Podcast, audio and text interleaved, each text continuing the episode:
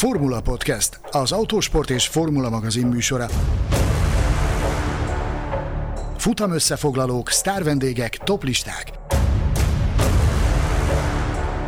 Minden, ami F1 és autósport.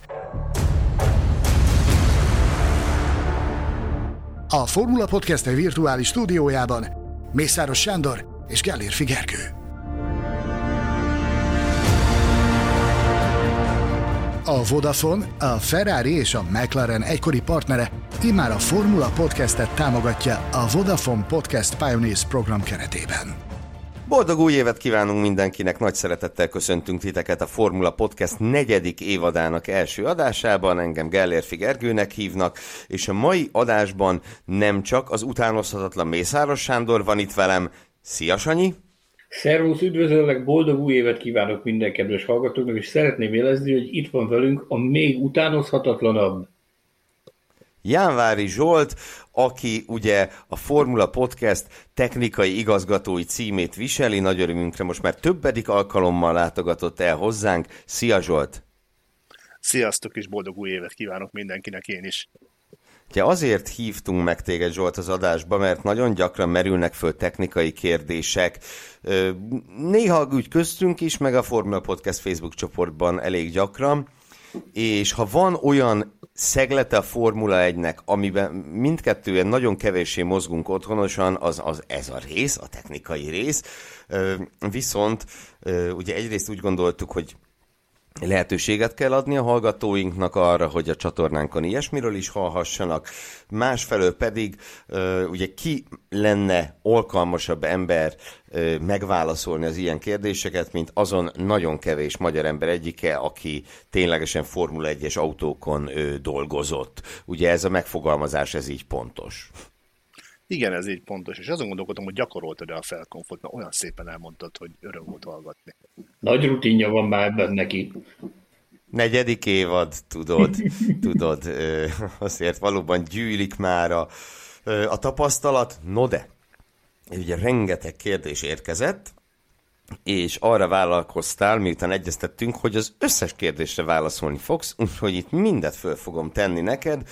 Nyilván lesznek olyanok is, amihez Sanyi is hozzá fog szólni, én meg legfőjebb majd belekérdezek valamibe, ha még eszembe jut. Nagyon sok kérdésünk van, és nem ígérjük, hogy mindegyikre hosszú és részletes választ adunk, vagy hát adsz nekünk, de de tényleg, neki megyünk az összesnek bátran, úgyhogy kezdjünk is bele. Csóka Pali, állandó hallgatónk, régi barátunk a következőt tette föl. Azt mondja, mivel dolgoztál kerékcseréken is, mesélhetnél arról kicsit, hogy hogyan tréningeznek rá az illetékesek, és szerinted mi a különbség, a fő különbség, vagy miből fakad a különbség a Red Bull féle két másodperces kerékcserék, és mondjuk a Ferrari és a ház relatíve lassabb kerékcseréi között. Na nézzük akkor, tehát hogy hogyan tréningeztek a kerékcserére. Hát akkor csapjunk bele. Annyit szeretnék elmondani előjáróban, hogyha itt nem is lesz időnk kifejteni nagyon bőven néhány kérdést, vagy nem válaszolunk meg néhány kérdést.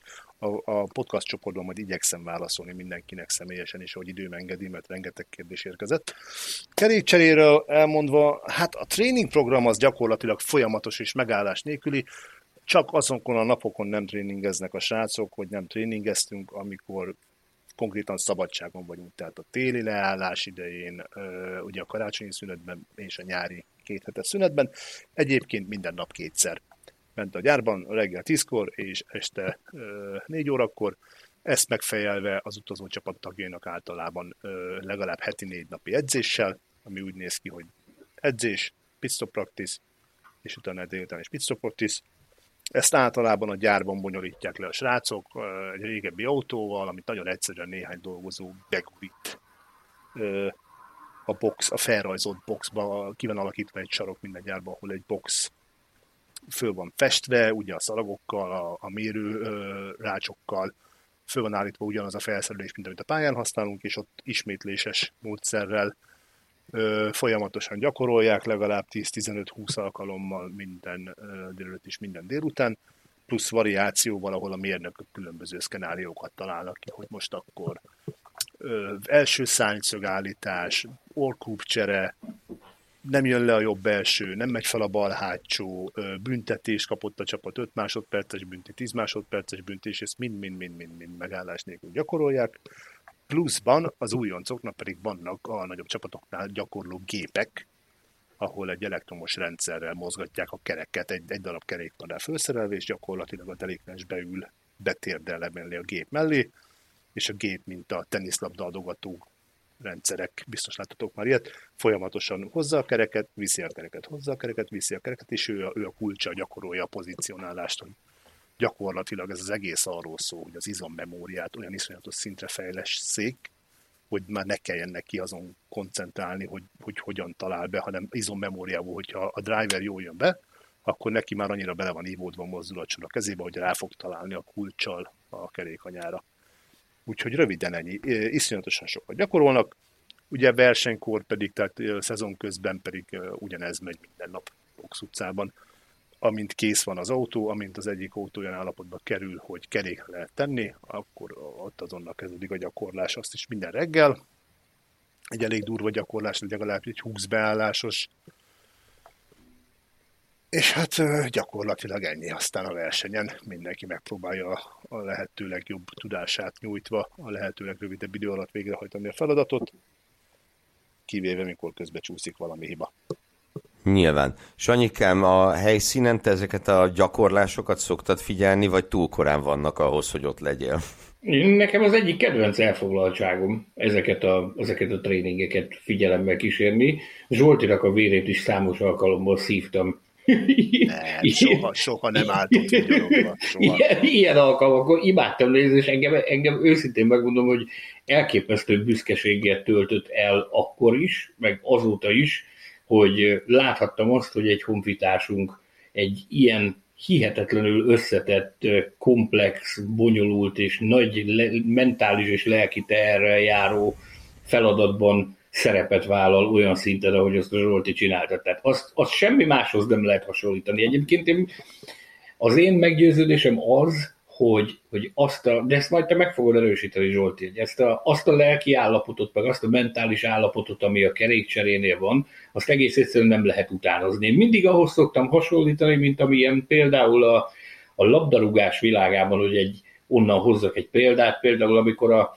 a, a világbajnoki döntő, vagy a bajnokok ligája döntő 11-esekkel dől el.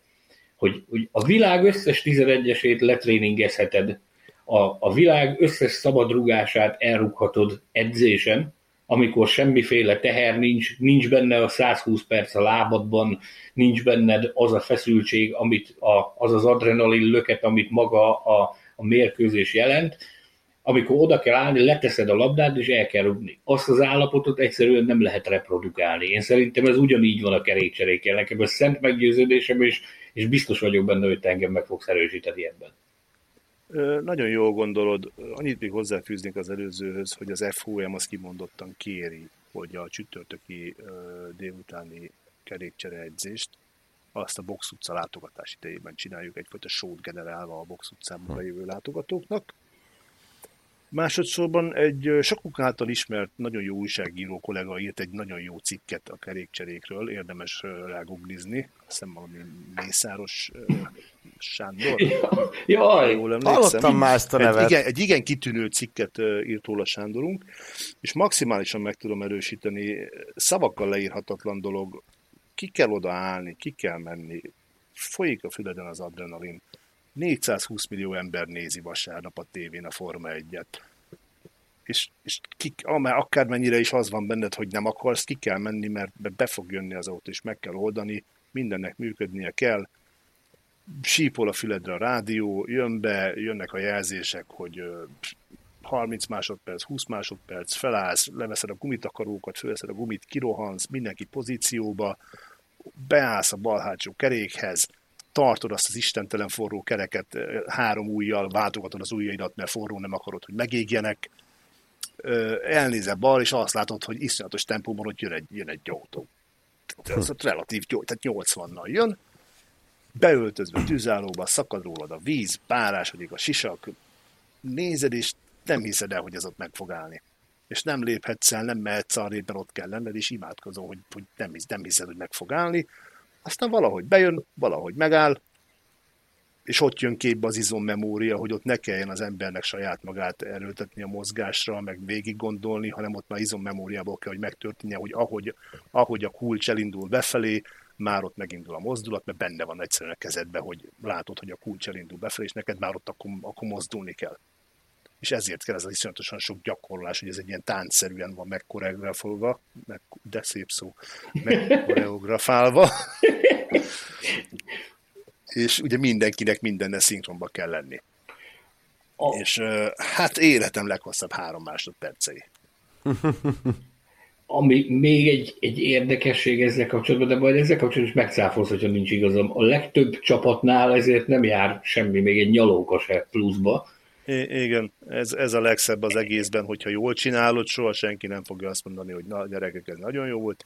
Viszont, mint említettem, 420 millióan néznek a tévében, plusz a főnököd néz, mindenki néz. Ha egyszer elrontod, akkor örökre te leszel az a srác, aki elrontotta. Te vagy a világ hülyé. Ez óriási, te vagy óriási nyomás alá. Igen. igen. Igen, ahogy mondod, hogy te leszel a világ hülyéje, mert hiszen a néző azt nem tudja, hogy ez miért romlott el. Nyilván utána a néző tovább lép, meg nem foglalkozik vele, de az embert utána furdalja, meg mard, mardosabb belülről az, hogy mindig, a mindig emlékezni fog rá. Hogy tudnám ezt? De menjünk a következő kérdésre. Lépjünk. Szerintem is, főleg mert itt volt ennek egy másik fele, ez valószínűleg rövidebb lesz. Ugye azt elmondható, hogy rengeteget gyakoroltak. Valószínűleg ez minden csapatnál így van. Akkor hogy van, hogy egy csapatnál mondjuk 2-2,2 az átlag, másoknál meg ott, ott három fele majdnem? Mi a, mi a különbség, hogy mennyit hajlandóak kockáztatni?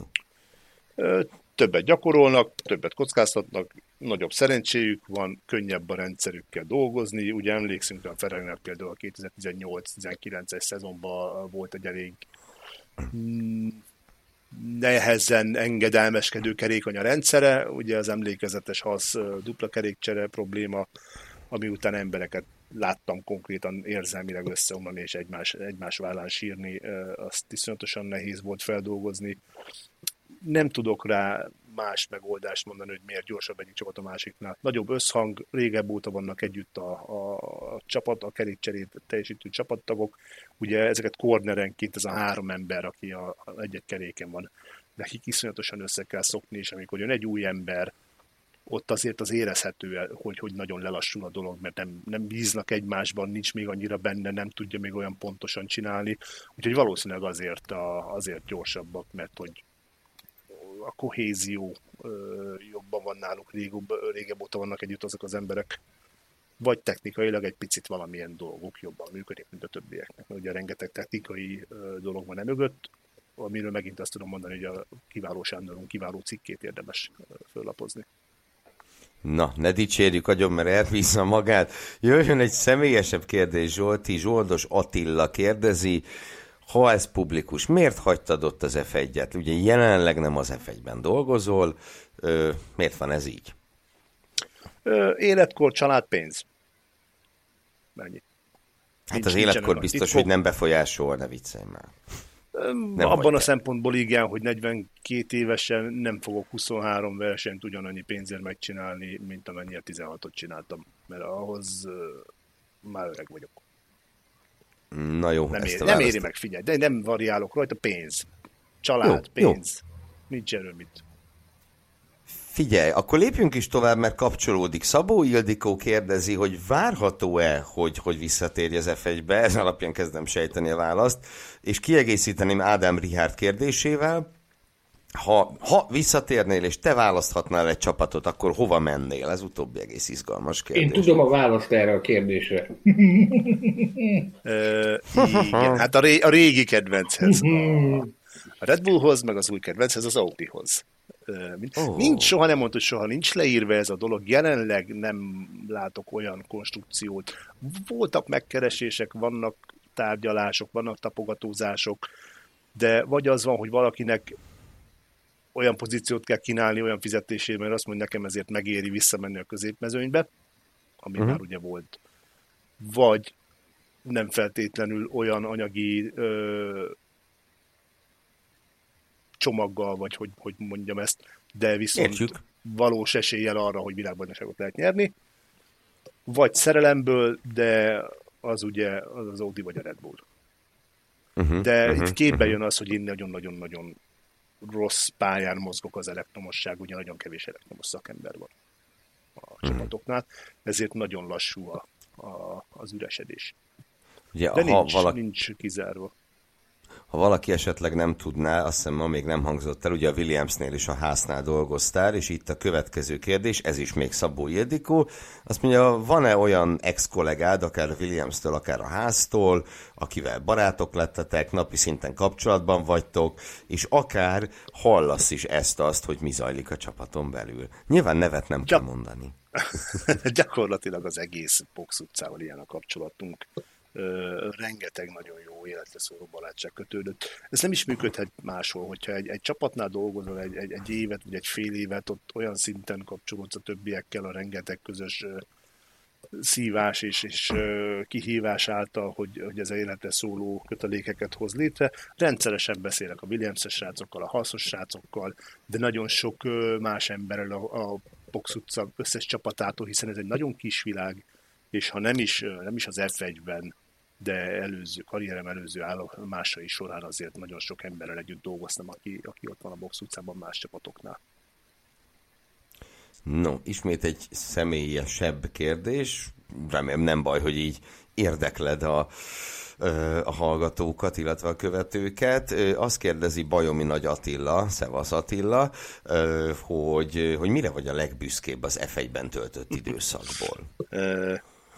A Formula magazinos díjamra, aha, amit, tőle, amit tőletek kaptam, az, az egy nagyon szívhez szóló dolog volt, és a, hát a magyar nagydíjakra, arra, hogy ott állhattam a magyar nagydíj rajtrácsán, könnyes szemmel énekelve a himnuszt, arra nagyon büszke vagyok. Egyébként nem szoktam így büszkékedni a dolgaimmal, nekem ez a munkám, megyek, csinálom legjobb tudásom szerint. Úgyhogy rövid, röviden így ennyi. Itt én is megszólalhatok egyébként? Bármikor megszólalhatsz. Oké, okay, csak azért, hogy, itt, hogy, hogy mire a legbüszkébb volt, ez, hagyd mondjam el, hogy azért nekünk is van rengeteg okunk arra, hogy büszkék legyünk rá. Tehát azért az egy elképesztően jó érzés, amikor a pedok forgatagába jössz, mész, és ott van kvázi a testvéred, és te meg tudsz állni, beszélgetsz vele, információkat kapsz tőle, ha máshol nem, akkor egy kicsit megcsipkedjük egymást, mert látod, hogy a másiknak nincs olyan jó kedve, de azért ez egy piszok jó érzés, amikor, amikor mondjuk elköszönsz a másiktól, és akkor a kollégák megkérdezik, hogy fú, ez ki volt ez a csávó, azt a mindenit, hogy ez milyen jó fej ez az ember, meg hogy milyen sok mindent tud erről a sztoriról, meg hogy de jó, hogy neked honfitársad van itt egy, egy csapatnál. Az azért piszok jó érzés tud lenni. Amellett, igen, amellett, igen, rengeteg dolog mellett, amit mit tudom én, amikor azt látod, hogy mész, és akkor konkurens csapatoknak a főnökei bemondják a Zsoltinak a hellót, hogy szevasz, hello, mert tudják, hogy kicsoda. Tehát ezek, ezek az olyan érzések, amiket, amiket nem lehet igazándiból átadni, csak, csak meg, lehet él, meg lehet élni, meg meg lehet tapasztalni.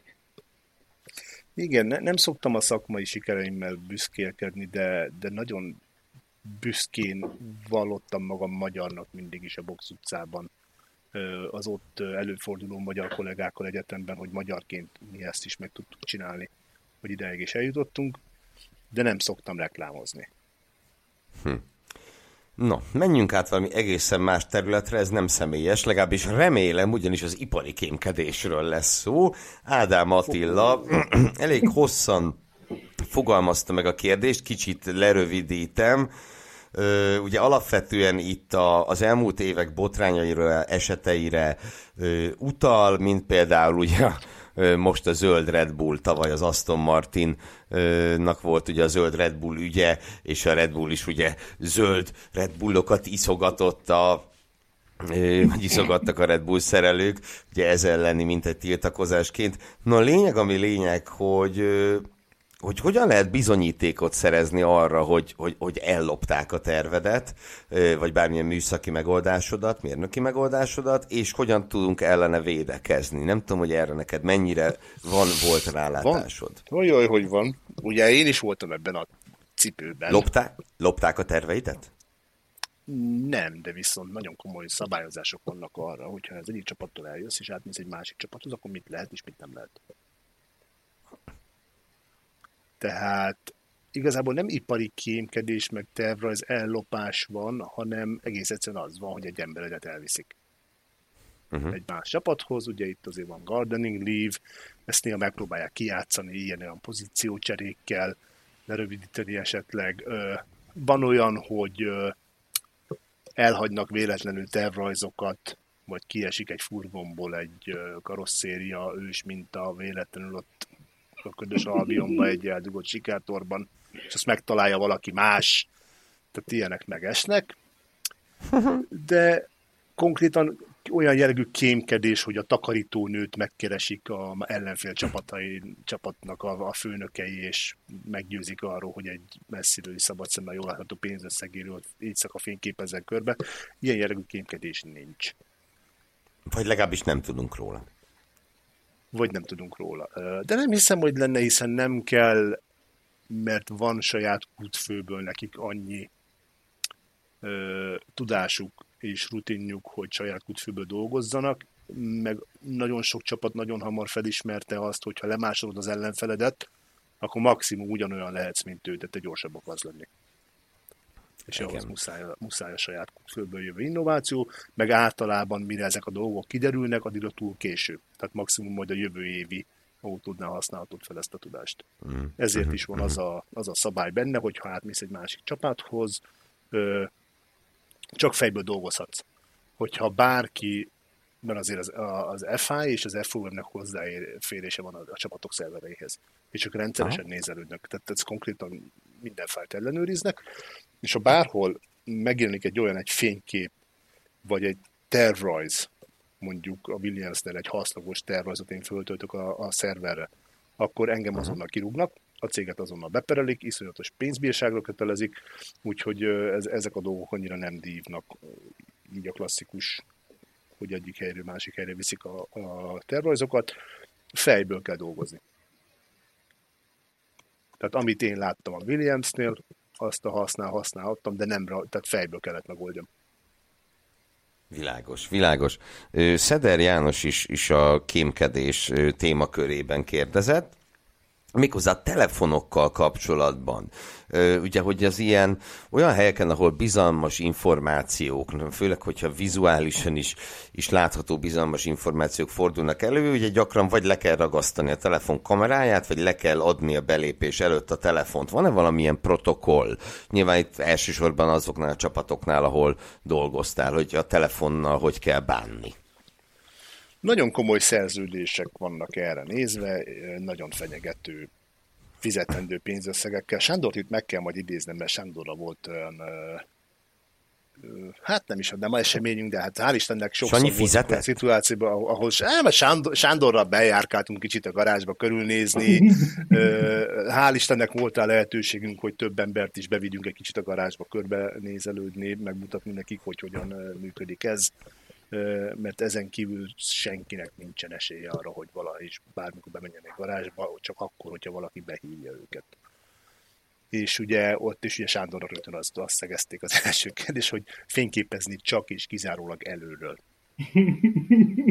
Igen. Hátulról Aha. nem fényképezheti az autót, vagy a motort, vagy bármit. Ö, és biztos lehetsz benne, amit Sándornak is elmondani, tehát, hogy ha megpróbálod, megpróbálhatod, de valaki ki fogja verni a kezedből, és ugye senki nem akarja ezt, te, te, te magad sem akarod azt, hogy téged oda beengedtek, és konkrétan kiverik a kezedből a telefonod, hogy megmondtuk, hogy nem fényképezhetsz. Úgy jársz, mint Betlen Tamás, akit Ross Brown személyesen hajított ki annak idején. ferrari Egyébként... Igen, egyébként igen, és ez egy olyan dolog, amit pláne az olyan ott dolgozó személy, mint Sándor, hogy soha nem fogod magadnak megengedni azt, hogy te ezt megkockáztod. Gyakorlatilag a jelenlegi mezőnyben nincs olyan csapat, akinél ne bukkantam volna már fel valamilyen formában, vagy garázslátogatáson, vagy ugye így sessionre néha beengednek, ott van középen egy ilyen buborék, ahol meghúzhatod magad és hallgathatod a csapatrádiót külön engedéllyel. Én így betúrnéztem már pedokot oda-vissza többször is, és például voltam szemtanúja egy olyan esetnek, amikor, amikor ilyen VIP vendégeket hoztak a Red Bullhoz, és ugye elmondták nekik ott, hogy akkor itt a, legyenek olyan kedvesek, hogy itt fényképezni csak, amikor kiviszik, átviszik őket a garázson, a pitlénről befelé az órát az autónak maximum, ott lehet fotózkodni. És ilyen hiperkedvesek ezek az ilyen kisergető emberek, akik így megmutatják neked azt, hogy, hogy mi is ott a dörgés, és soha nem felejtem el, hogy egy hölgy kísérte ezt a csoportot, És egy idősebb papa az úgy természetesen, ahogy az szokott lenni ilyenkor, hogy nem lehető, azonnal elkezdte hátulról ugye a megbontott autót fotózni. És az a hölgy, aki addig olyan hiperkedves volt, hogy tényleg kenyére lehetett kenni, az mint egy, mint egy vadállat úgy rontott rá, és, és parancsolt rá, hogy azonnal tegye el, és megkérte, hogy ott a szeme láttára törölje ki azokat a képeket a telefonból. De tényleg, mint, mint a sakál úgy ugrott neki a, az öreg Ez szivarra. pontosan így van. Majd a szívinfarktust kapott az ember, annyira megijedt. Ez a munkakori leírásához tartozik, neki erre figyelnie kell, hogy na bármi kijut, akkor őt, őt kérdőre mondják, hogy ez hogy történt meg. Biztosan így van. Ez egy nagyon-nagyon szigorú. Hát dolgozóként meg aláírod, hogy önként és dalolva aláveted magad a szerződés szerinti fenyegetésnek, hogy heted ízigden a felmenőidet kiírtják, beperelnek, lecsuknak. Szülők nyugdíját elveszik, persze. É, mindent, mindent, mindent. Nagyon szigorú szabályozások van. Mind- Mindent elmond a szerződések visszatartó erejéről, hogyha nem olyan zokni van rajtad, ami elő van írva az itinerben, akkor 250 fontot fizetsz. De figyelj csak, bocs, És ez bocsánat, a csak, hogy kérdezzek meg egyet, ugye vannak ezek a travel kitek, ugye, Igen, pontosan erről beszélünk. amikor a reptéren járkálsz szerte a világban egy Form 1-es nagydíj előtt, vagy a Form 1-es nagydíj után, minden csapatnak megvan ez az utazó kitje, amiben gyakorlatilag hát a többségé az azért úgy van megcsinálva, hogy ne legyen túlságosan feltűnő, de, de azért az összetartozó emberek azok, azok be tudják azonosítani egymást, akár egy nagyobb forgatagban is. Ezek a travel kitek, ezek ilyenek, hogy neked volt ebből bármikor is ö, problémát, hogy mondjuk azt mondtad, hogy a fene vinné el, de hogy veszem én ezt fel, hanem én nekem az itthoni jó Volt. bevált mackó felsőbet szeretném magammal vinni, abba szeretnék utazni, Volt, mondjuk volt Szingapúrba. ilyen problémám, egyszer, utána nem. Mennyit, mennyit Szóval- bánta? Mennyit bánta, ha nem vagyok indiszkrét? Nem, bá- nem lett belőle büntetés, de nyomatékosan rám szóltak, hogy azért van, azért adják, mert azt kell. És alá is van írva, mert a szponzor megköveteli, úgyhogy szigorúan veszik nagyon a, a szerződésben leírt dolgokat. No, Molnos Bence, erre szerintem rövidebb lesz a válasz. Azt kérdezi Bence, hogy mennyire magas képesítés szükséges egy F1-es mérnöki pozícióhoz. Nem tudom, tőlem soha nem kértek semmilyen papírt. Nem a papírod számít, hogy honnan van a mérnöki papírod, vagy merről van a mérnöki papírod, hanem az, hogy mit tudsz. Ez hm. röviden ennyi. Nagyon jó. Lehet Nagyon jó. lenni a Forma 1-ben, hogy nincsen diplomád. Akkor így mondanám. Hát erről tudnék mesélni, mert van a családomban olyan ö, programozó, vezető, fejlesztő és stb., akinek semmiféle diplomája nincsen, mert ugye, hát ez ilyen, ilyen helyeken nagyon helyesen azt nézik, hogy mit tudsz, ugye. Vannak papíralapú országok és kevésbé papíralapú országok. Meg teljesítmény alapú ország. A Form 1 Hát az tipikusan az a közeg, ahol tényleg csak azt számít, hogy mit tudsz. Ha, ha te azt tudod bizonyítani, hogy te egy feladatra alkalmas vagy, és neked megvannak azok a skilljeid, megvannak azok a képességeid, meg megvannak azok a tapasztalataid, amivel te ott azt a bizonyos feladatot el tudod végezni, akkor minden Meg további nélkül. már Így van. annyira, meg Így hogy van. utána tudjanak kérdezni, mert általában inkább az, hogy végig kell járni a szamári, tehát kell egy pár olyan ember, aki azt fogja mondani, amikor fölhívják, hogy ez egy, ez egy jó srác, kell egy pár olyan ember, aki azt fogja mondani, hogy ez egy jó srác. Nyilván azért az nem, nem hátrány, hogyha van egy olyan pedigréd, egy olyan reputáció mögötted, amit kontrollálni lehet, de, de tehát én úgy, úgy fogalmaznám ezt meg, hogy ez nincs kőbevésve, hogy papírokat kell dobálni ahhoz, hogy te Abszolút magas nem. pozíciót töltsél be a Form 1-be. Abszolút nem. Na, következő. Sanyikám, bocs, csak annyi, hogy neked van újságírói végzettséged, mert nekem nincs. Nincs. De Na. van neki, van, van, minden is van neki. Tehát ami kell, azt hozunk. Tugdossa a fiókban. No, Tamás Orsolya állandó kérdezőnk és ö, alkalmankénti adás ötletadónk. Jó néhány kérdést tett fel, szerintem ezeken ilyen, ilyen röviden szaladjunk végig. Az első egy személyes, illetve ez nem is az ő kérdése, hanem Tamás Orsolya kisfia kérdezi, hogy a háznál vagy a Williamsnél érezted jobban magad? Vegyes a válasz, mind a kettőnél, a Williamsnél talán azért, mert ott sokkal több időt töltöttem, de nem tudok választani, nem tudom azt, hogy ez vagy az. Mind a kettőt ö, imádtam a srácokkal dolgozni, nagyon jóba vagyunk, ö, nem tudom azt mondani, hogy ez vagy az. No, következő. Ö, csapatonként ugyebár van egy csomó mérnök, szakember. Hogyan alakul ki, hogy ki az, aki megy a futamokra, ki az, aki a gyárban marad, van-e rotáció, vagy fix pozíció van, hogy te utazó ember vagy, te meg nem vagy az? Eleve a felvétel úgy szól, hogy utazó vagy gyári. Tehát eleve már úgy, úgy vesznek föl, úgy hirdetik meg a munkaköröket. Tehát már úgy hirdeti meg az állást, hogy utazó vagy, vagy gyári pozíció. Ez anyagilag is más, hogy van kompenzálva utazóként egy kicsit többet, nem sokkal, de egy picit többet szoktak azért az emberek kapni. Más részegen találod magad. Hát, hogyha átkéred magad és megkapod, igen.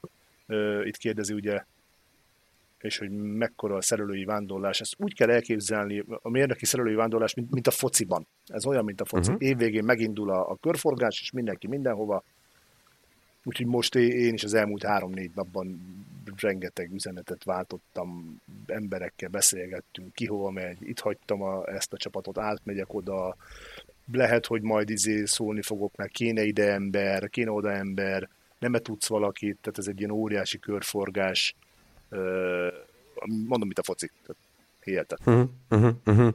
És akkor azt is csak ugye azért teszem föl a kérdést, mert hát ha valaki nem olvassa a Facebook posztot hallgatás közben, szóval, hogy ez a gardening leave, ugye ezt említettük, a kertészkedési szabadság, ugye amennyi, tehát ami szünetet kell tartanod mielőtt az A munkát befejezve megkezdheted a B-t, hogy ez mennyi idő jellemzően? Van-e erre valamilyen? Útmutatás? Hát ez mindig az adott személy szerződésétől függ, és attól is függ, hogy melyik csapathoz mész, kihez mész, milyen pozícióban. A, a Nagyságrendet három, mégis, ez hónapok? Három, háromtól hat hónapig, tehát az mindenkinek a szerződésében benne van, ha akár csak egy, egy gumi, uh, gumiszerelőnek mész oda, egy tankoló embernek, akkor is benne van a szerződésed, hogy opcionálisan a csapat kérheti a három vagy hat, háromtól hat hónapig terjedő gardening leave-et, hogyha úgy gondolja, hogy ők ezt szeretnék kérvényezni. És hát akkor kapod a felmondási pénzt addig? Persze. Jó. Tehát Ez nem az van, hogy... leave mert addig otthon vagy is kertészkedsz. Á, csodálatos, csodálatos. A legjobb időszak, nem? Hát nem. nekem biztos, én növénymániás hát, vagyok. ebbe benne van, és menni akarsz, és látod, hogy én emlékszem, mikor a használ, a videómször mentem a haszhoz, volt egy ilyen két-három hónapos átmenet, és látod, hogy a többiek ott vannak kint, és mennek, te meg otthon ülsz, ez egy nagyon nehéz dolog. Hm. Nem jó. Nem. Biztos rá lehet tudni erre is. No, ö, azt kérdezi még Orsolya, hogy mindig azt látjuk a televízióban, meg a fotókon, hogy a box az rettenetesen tiszta. Mennyit takarítotok, illetve ezt is ti csináljátok? Inkább az, hogy mennyit nem. Mindig mindenki takarít. Ha Értem, nem is mindig mindenki takarít, de mindig mindenki nagyon odafigyel a, a prezentáció minőségére, tehát nagyon szigorúan veszik Uh-huh. Többek között azt is, hogy a telefon használatot, tehát ne vedd elő a telefont, amikor a garázs, tehát mikor session van, akkor ne láss, tehát nem lehet telefonálni, le van tiltva, ne lássák a kezedben a telefont, ne hagyd szét a dolgaidat, nagyon oda van rá figyelve, külön trén, tehát nagyon durván szankcionálják, hogyha valaki fogalmazunk, hogy nem, nem tisztán dolgozik, hanem szemetel meg tehát föl kell venni. Ha meglátsz egy szemetet, föl kell venni, nem az, hogy majd jön a takarító. De egyébként uh-huh. a konkrét takarítást egész éjszaka nyomják a srácok, a megállás nélkül szerintem napi szinten 3-4-5 flakon polírfolyadékot elhasználnak simán az éjszakai dolgozók, akik ott éjszaka vannak, ők csak takarítanak, políroznak mindent.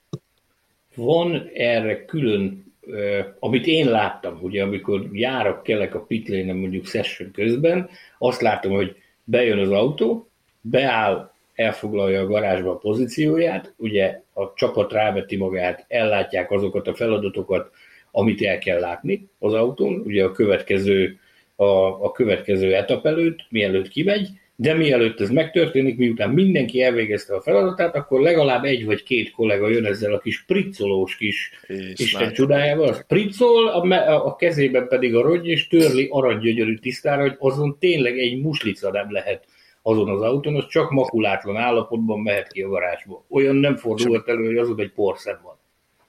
Amit nagyon ritkán lehet látni kamera felvételen, mert általában a kamera követi az autót, de amint az autó elhagyja a garást, azonnal a srácok ugranak, és a gumi ö, felhordást azonnal takarítják le. Hm. Hm. Mindig, mindig, minden pillanatban tökéletes állapotban kell lenni a garázsnak, tökéletes tisztaságban, mert ugye a szponzorainkat az reprezentálja. No, térjünk át egy más területre. Várhalmi Balázs kérdése következik. Ugye te elektronikával foglalkozol, meg foglalkoztál az F1-ben is. Azt kérdezi Balázs, hogy más területek, így például az aero, mennyire szóltak bele abba, amit te csinálsz? Kellett-e kompromisszumokat kötni, egyeztetni más területeken dolgozó emberekkel, mondjuk aerósok? Rengeteget, rengeteget, rengeteget. Be kell férni az alá, a surface alá, amit az aerós megálmod. Tehát ő nem fogja nagyobbra csinálni az oldaldobozt, nekem azt el kell férni, akármi van. Ugye rengeteg részleggel megy az egyeztetés, tehát hihetetlen mennyiségi munka van most a, a gyárakban, hogy a jövő évi autót azt végső formára hozzák össze. Mindenki mindenkivel összedolgozik, mindenki mindenkivel veszekszik, hogy ott nekem még kell két milliméterre nagyobb hely, de nem adunk, mert akkor nem adja ki az áramlást. Ez egy nagyon komplex és összetett, mindenki mindenkivel összedolgozva végrehajtott feladat. Uh-huh, uh-huh. Kérdezni szeretnék egyet, én is kérdezhetek? Technikai igazgató. Főleg. Te főleg. Egy kritikus időszakában vagyunk az évnek. Ez a, ez a január első napjai, ezek, ezek nagyon kritikusak a, a Forma 1 világában. Ugye az autónak a, az építési fázisának hát talán a vége felé járunk, de majd tudsz -e, ez, ez hogy zajlott azoknál a csapatoknál, ahol te dolgoztál? Ilyenkor most, ugye nem titok, január 4-én veszünk fel ezt az adást, Január 4-én hol tarthat például a Williams vagy a ház a 2023-as autó építésével? A ház az nagyjából kész van, mert itt tegnap előtt beszélgettünk, egy pár sráccal küldtek egy pár fényképet is, ők nagyjából kész vannak. Hát ebben az időben azért már, már ér, általában már legalább ott tart a konstrukció, hogy, hogy már készen vannak a motorindításra, jellemzően kisebb darabok befejezésére várnak, futómű alkatrészek, ilyesmik. Ezt az időszakot úgy hívják, hogy car build, és talán meg fog sok ember lepődni, de ez, a, ez az igazán kemény része a versenyzésnek. Mikor kim vagyunk a versenypályán, mikor elindul a szezon, onnan már könnyű. Tehát az a könnyű része versenyezni. Ami most megy, az a totális vágóhíd. Tehát benne azon az asztal alatt éjszakázol, iszonyatos daráló meg, tehát mindenki azt hiszi, hogy télen vége a szezonnak, és akkor föllélegzünk, és akkor mindenki pihen, nem, van négy vagy öt napot karácsonykor, és onnantól megkezdve a daráló, amíg kész nincs. A Steinert ugye a házra utalta, hogy ott már kész van az autó, amikor elköszöntünk egymástól Abu Dhabiban, az utolsó mondata az az, megkérdezte, hogy akkor, akkor mi lesz az ünnepi időszakban, és visszakérdezett, hogy milyen ünnepi időszakban azt lesz az a, az a két nap karácsonykor, az összes többi percet, azt pedig arra kell, hogy fordítsuk, hogy a csapat jövőre jobb legyen. ezt, és ezt nagyon komolyan gondolta, tehát ezt sokszor halljuk, hogy, hogy mennyire, mennyire komoly daráló. Még egy dolog érdekelne engem itt a kárbilddel kapcsolatban, hogy ugye, ahogy utaltál rá, hogy már a vége felé járunk ennek a periódusnak, de ilyenkor azért zajlik mondjuk pofoszkodás adott csapaton belül? Tehát amire tettél utalás, hogy nekem még itt kellene egy milliméter, ezt itt hogy oldjuk meg, azt hogy ilyenkor oldjuk meg. csak Tehát, az zajlik, ilyenkor is vannak... veszekedések vannak, és feszültség mindenhol, mindennek el kell készülni időre, miért nincs kész, azért nincs kész, mert ott még kéne nekem két milliméter, mert úgy volt megbeszélve, hogy ott el fog férni az a vezeték, de mégsem fér el, meg kiderült, hogy arra nem lehet vinni azt a vezetéket, mert útba lesz a hidraulikának, csak erről szól. Tehát azért mondom, miért carnage hívjuk. Tehát mikor mindenki mindenkit mészáról lefelé az autó mellett,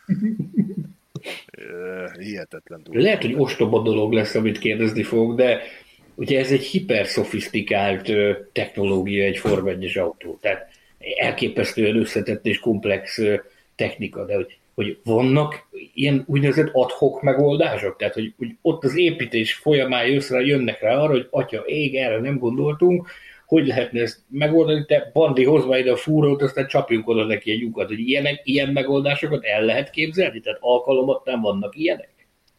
Mindig. Rengeteg. Tehát ne, nem semmire a legutáltabb mondat az, hogy oh, it did fit in CAD. Ugye a CAD programban a 3D-s modellen jó nézett ki. Aztán rájössz, hogy a való életben nem. Ilyenkor jön jól a terepral is múlt, nem? Igen, hogy meg kell oldani. Oldjuk meg a problémát, így van. Visszakanyarodunk Zsolti hozzád, illetve a mérnökök sanyarú életéhez. Nagyjából szerintem ez rövid lesz, mert erről már beszéltél. Azt kérdezi Meskó Márk, hogy szezon közben egy F1-es mérnöknek a munka mellett mennyi ideje van a magánéletre? Nullához konvergál? Semmi. Semmi. Konkrétan az utól, hát uh, 22-es szezon, 22 versenyen, az 296 nap úton, most 23 verseny plusz a tesztek, hát nagyjából lesz egy olyan 30 napod, amit úgy tölthetsz a családoddal, hogy ott vagy. És akkor ebben még számod bele, hogy jetleged van. Jetleged van, a kollégák hívnak, mert éppen vala, vagy az autó küld neked üzenetet, mint ahogy tudjuk Igen, annak idején telefonra, hogy, hogy ülsz a izé azonnal, hogy küldjél valakit a garázsba, mert kapcsolták a Ír az autó, ír az ott, hogy hiányzó Zsoltikám, mikor jössz? Nem azt írja, hanem azt írja a Messengerbe, hogy, hogy motorvezérlő hőmérséklet kritikus szint fölött. Ez azt jelenti, hogy Zsoltikám, szeretlek, imádlak, bárcsak itt lennél mellettem. Ez magyarra lefordítva. Valamit csinálj, mert ez itt le fog Ezt jelenti. Ezt jelenti az autó nyelv. Hányszor volt, hány éjszaka, úristen. Elhiszem. No, Nem sok magánélet van. Világos, világos, és a Sugár Dávid meg arra kíváncsi, hogy ez megéri-e. Mint hogy azt mondja, hogy, hogy volt arról szó, valószínűleg amikor korábban itt jártál nálunk az egyik alkalommal, hogy az alkalmazottak nem keresnek olyan jól, mint az átlag ember gondolná. Hát erre is utaltál már, sőt. Kérdezi, hogy ö, ezt megválaszoltuk, azt mondja, hogy bármilyen nagyságrendet lehetett tudni. Nyilván nem a, ö, nem a te zsebedbe akarunk turkálni, turkáljunk másnak a zsebében, na de tényleg mi, mégis közelítő Nézd, abszolút mire kell nem, gondolni? Nem, nem titok, rá kell googlizni, de egyébként az angol fizetés, átlag fizetés felett egy, egy picivel. Egy Aha. technikusi pozícióban általában 47 ezer, évi 47 ezer fonttól 60 ezer fontig lehet kutakodni, ez ugye bruttó, hogyha nagyon ki akarjuk számolni, hát az olyan havi 2800-tól a havi 4000 font nettóig lehet gépészkedni beosztástól függően, vagy alkuképességtől függően, ami Hát az ott nem, nem a világ pénze. Nem, meg nem, nem, tehát nézd, ezt nem lehet pénzért csinálni. Ezt, aki pénzért csinálja, az nem lesz ott egy fél évnél tovább. Egy, Zsoti, kettő. Zsoti, egyetemi oktatóként én ezt maximálisan át tudom érezni. Igen.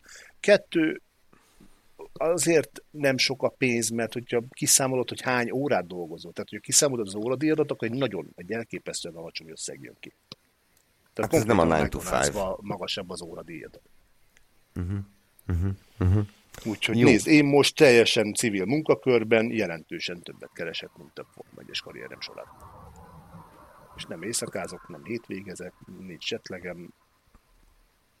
Tehát ilyen. Ilyen nyugi van. Aha, jó. Azt kérdezi még Dávid, mm, érdekes, érdekes gondolat, azt mondja, egy toxikus tulajdonos, például Lawrence Stroll, ezt ő mondja, nem én, mennyire tud kihatni a csapatra, tud-e olyat csinálni, hogy tönkreteszi a hétvégét, rombolja a munkamorált, mondjuk az utóbbi biztos, és megtörténhet-e az, ez engem is nagyon érdekel, hogy 80-as, 90-es évekből, ugye azokból az űrzavaros időkből lehetett olyat hallani, nyilván nagyon kicsi csapatoknál, hogy ilyen egészen őrült csapattulajdonosok voltak, akik így a beállításokba is beleszóltak, meg ilyenek. Hogy ez elképzelhető, vagy azért ilyen már nem fordulhat elő? Hát megpróbálják. Sándort ismét meg kell idézzem, mert ő azért tudna nagyon durva sztorikat mondani, mint Strollról, mint Mazepinről, mint nagyon sok más nagyon gazdag apukáról, akik megszokván a pénzügyi hatalmat úgy gondolják, hogy ők a autóhoz is értenek. Hát vannak csúnya történetek. Mint bizony, az vannak. emlékezetes. Vannak, mindig vannak, mindig vannak. Nyilván vannak olyan szituk, amikor mondjuk nem közvetlen módon a csapat tulajdonos nem a beállításokba szól bele, hanem tudja az ég egy olyan témában csap az asztalra, ami, ami hatással van azokra, akik a beállításokon dolgoznak. Ergo így közvetve befolyásolja azt, hogy milyen irányba mennek el. Vannak, azért lehet hallani durva történeteket időről időre. Elégedetlen, tehetős emberekről, akik, akik úgy gondolják, hogy ugye, hogyha valaki élet-halál ura, most itt ezt nem specifikusan egy személyről beszélek, de ilyen például a terepralliban is találsz ilyet. Hogyha valaki élet-halál ura a, a mindennapi életben, meg a munkában, az azt gondolja sokszor, hogy, hogy ő ehhez is ért. És akkor azt Igen. mondja, hogy ezt kell csinálni. Én jobban tudom.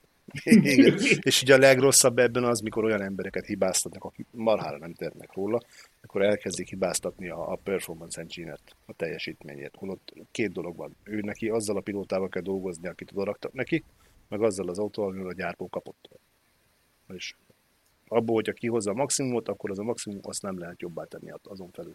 Tehát minden autót maximum 100%-osan hogy is szoktuk mondani, hogy minden autó annyira tud gyors lenni, amennyien gyorsnak tervezték, meg amennyire a pilóta ki tud hozni ebből a gyorsaságból. Afelé nem lehet menni. Tegyük hozzá, hogy Fernando Alonso 138%-ot tud kihozni, de erre csak ő képes. Legalábbis ő ezt szokta állítani.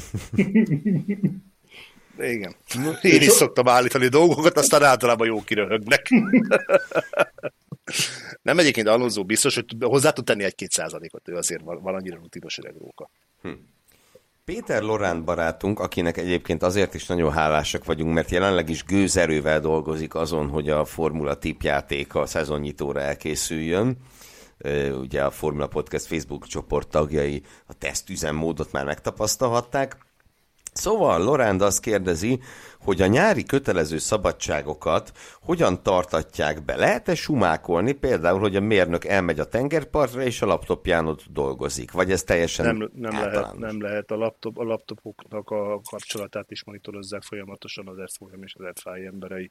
Ö, szintén nagyon komoly pénzbírságokkal, tehát itt a 10 ezer fontos összeghatár feletti pénzbírságokkal sújtják mind a dolgozót, és még többel a, a munkáltatót, hogyha a szabadságát nem tölti. Bocs, egy naív kérdés alatt. lesz, de mondjuk elviszed a privát laptopodat a tengerpartra, ott meg úgyse tudsz mit csinálni, ugye? A gyárba való kapcsolat nélkül, stb. E, igen, tehát sok mindent nem tudsz csinálni a tengerparton. Jó, biztos, én is agyaltam technikai problémákon a Balatonparton, de azt nem... Úgy, mind gondolkodsz, abba azért ne szóljunk bele. Igen, abban nem tudnak beleszólni. Tehát az de utoljára például... Orwellnél próbálták meg, és... Mondja De az is egy jellemző dolog, hogy, hogy olyankor az, az e-mail szerverek is zárva vannak. Igen. Nem férsz hozzá a saját e-mailjéhez. Tehát nekem volt már olyan, hogy ilyen kötelező gyárbezáráskor e-maileztem csapatfőnöknek, és olyan üzenet jött vissza, hogy, hogy sorry, de jelen pillanatban nem elérhető. Pontosan. A, az az e-mail cím. Tehát vannak, vannak ilyenek. Aztán utána, hogy kapsz egy privát e-mail címet, az már egy másik történet, amit, amit Az már nem munka, mert ugye a munka e-mail címedet. Meg figyelj, az az igazság, hogy nem is akarnak az emberek, mert mire odaérsz a nyár közepén, hogy végre meg lehet állni egy-két hétet, de ott már akkor mindent akarsz, csak dolgozni nem. Ahhoz már Igen. nagyon stahanovistának kéne lenni. Igen. No, szintén Lorán tett még föl két kérdést, és nekem ezek is tetszenek. Ö, azt mondja, milyen a viszony a két ellensége, ellenséges, na, az szóval ellenfél csapat tagjai között? Nagyon jó, nagyon baráti. Baráti. Barát, családias, baráti. Tehát, hogy amiket látunk ilyen jópofa videókon, az akkor valós. Igen, igen. Nézd, mindenki ismer mindenkit. Mindenki ismer mindenkit egy hotelben voltál, máshol együtt dolgoztál, más csapatnál együtt dolgoztál vele, másik szériában együtt dolgoztál vele, mindenki ismer mindenkit, mindenki jobban van mindenkivel, mert itt azok az emberek, akiknek nem az az alapvető hozzáállásuk, hogy jó felnyitott don't be a dick, mint sokan mondták, azok az emberek már nem mozogódnak itt. Imádom. Tehát nagyon, nagyon jó. jó a viszony. Tehát... És akkor azt merült még itt föl, Ugye azt tudjuk, hogy, hogy ugye egységes motorvezérlési szoftver van az F1-ben egy ideje, hogy, hogy ebbe azért bele lehet -e nyúlni? Kérdez itt Besztercei Csaba, illetve Péter Loránt, hogy vagy ehhez hozzá se nyúlunk, ez úgy van, ahogy van.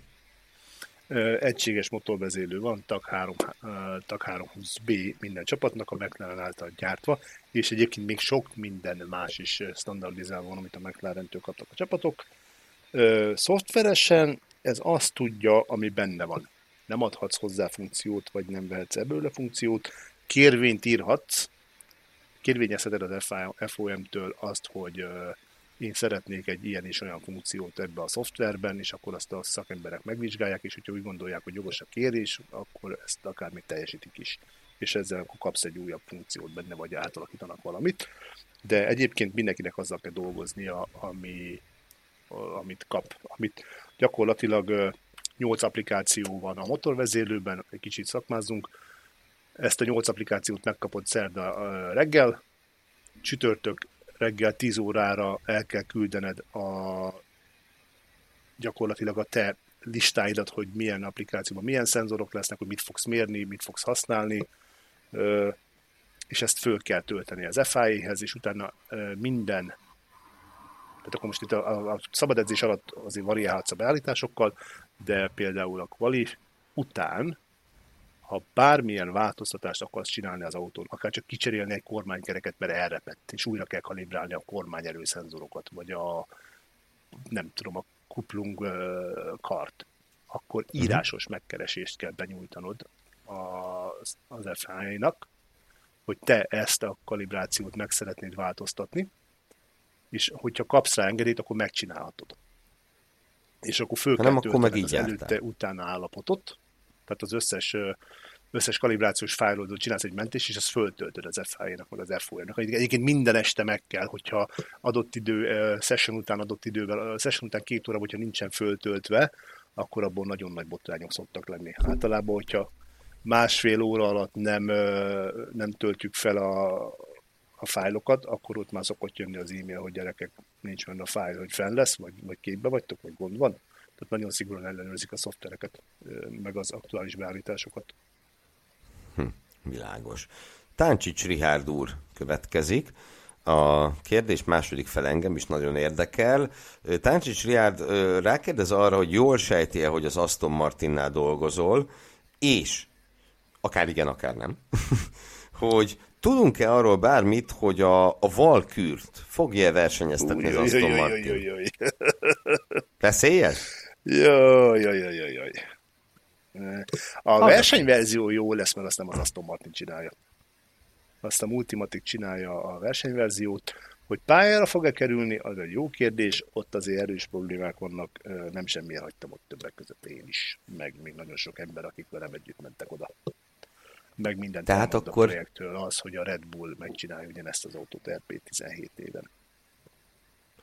Tehát akkor nem dolgozol az Aston Martinnál. Nem, de Singer, Singer Vehicle Design. Ezt kijelenthetjük. Jó, Ivkovics Péter, na erről fogalmam sincs, de nektek biztos lesz. Azt mondja Péter, azt kérdezi pontosabban, hogy az F2-es csapatoknak mindig saját box felszerelésük és vezérlőpultjuk van-e, vagy előfordul az, hogy az F1-es csapatok infrastruktúráját használják? A box felszerelést saját maguk hozzák, tehát nekik olyan mobil cuccaik vannak, ami, amik tehát saját erőforráson üzemelnek, agregátor, sűrített nitrogén, ezt hozzák magukkal, a, az IT-t pedig a, a csapatok engedélyezik, tehát mi is, veszem mindig a Tridentnek, igen, mindig a Tridentnek adtuk a boxfalat, tehát ők akkor jönnek, beköltöznek a boxfalunkra, bejönnek a garázsba, ott akkor mindig van ott velük egy-két srác, egy, egy IT is, néha én is, tehát nekem is közelbe kell lenni, hogyha bármi gond van, akkor tudjunk nekik segíteni. És szerintem, hogy a hivatalos útja ennek mi, azt nem tudom, de, de a mi boxfalainkat használják rendszeresen. Egyébként az egy őrület, amikor vannak olyan helyek kifejezetten, ahol megzavarodsz tőlük, amikor elkezdenek felköltözni, az egy szeánsz, amikor megindulnak kis traktorokkal, csüpögőkkel, meg a robikapákkal, meg a jó... Vad után kötött 8-9 ilyen izé, podgyászkocsival. Mennek, döntenek, borítanak, olyankor bizonyos helyeken teljesen, totálisan leáll az élet, mert ugye az lehetővé kell tenni, hogy ők felcucoljanak a, a, a pitlérre, meg a, meg a rajtrásra. Például a, a porrikáron ott, ott külső helyszínen van a, az ő pedok területük, és akkor ott, amikor megindulnak, akkor se kisebe, egy olyan háromnegyed óráig állsz, és nézel, mint ló a dohányban, hogy akkor most mi lesz a következő, hogy mikor tudsz végre átmenni azon a azon a repülőhídon, nem, hogy... hogy nem be... irigylem őket. Elké, elképesztő egyébként, elképesztő. Barcelona is ilyen, amikor megindulnak, akkor, akkor se kisebbe a, a pedok főbejáratánál nem tudsz megmozdulni, mert ugye ők onnan jönnek egy külső területről, és akkor jönnek, vonulnak, jönnek, vonulnak, és akkor állás van, nem tudsz bejutni oda, ahova szeretnél. Esélyed nincs. Hm.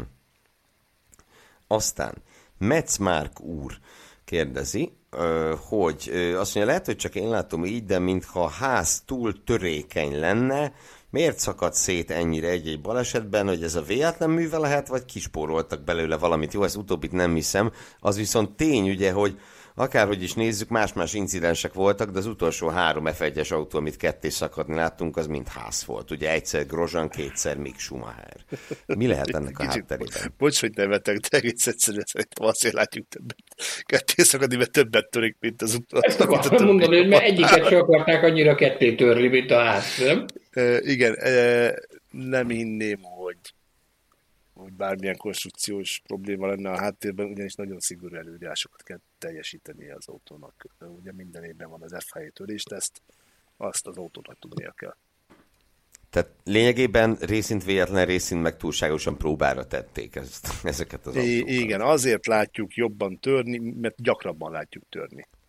És a gyerekek, az nem játék, tehát amit a Zsolti mondott, az az FIA törős teszt, az egy nagyon brutális és nagyon komoly történet. Hogy, hogyha azon nem mész át, akkor te nem versenyzel azon az Vége a történetnek. Tudunk olyanról, aki, akinek azért bukott meg, a McLarennek volt egy év, amikor elkészítették az autót, aztán a törést aztán nem tudták áthúzni, ha akármit csináltak vele, és dobni kellett az egész koncepció. Az a furcsa hegyes orrú jármű, nem tudom melyik év, 2005 mm. talán Szerintem az ötös, az az MP418 volt, ha jól emlékszem. Az Ö, biztos, hogy nem. De, de, de, de, de, az volt. Az volt. Az volt, azt hiszem. Bocsánat, te jobban, jobban emlékszel az ilyen számokra, nekem összefolynak ezek a sztorik, de, de, de az a, az a Igen. Hegyes, Ez hegyes nekem is nagyon nagy problémám. Bocs, hogy belevágtam, de ezt most itt nagyon bólogattam, amikor a Sándor mondta, hogy egybe folyik, hogy az ezzel a probléma, hogy mikor mész a versenyekre hétről hétig csinálod, olyan durva szinten összefolyik az egész, hogy egy ilyen masszaként van a fejedben, tehát hogy melyik évben mi volt, hol volt, tehát így kiemelkedő dolgok így megvannak, de egyébként az egész egy ilyen hatalmas nagy massza.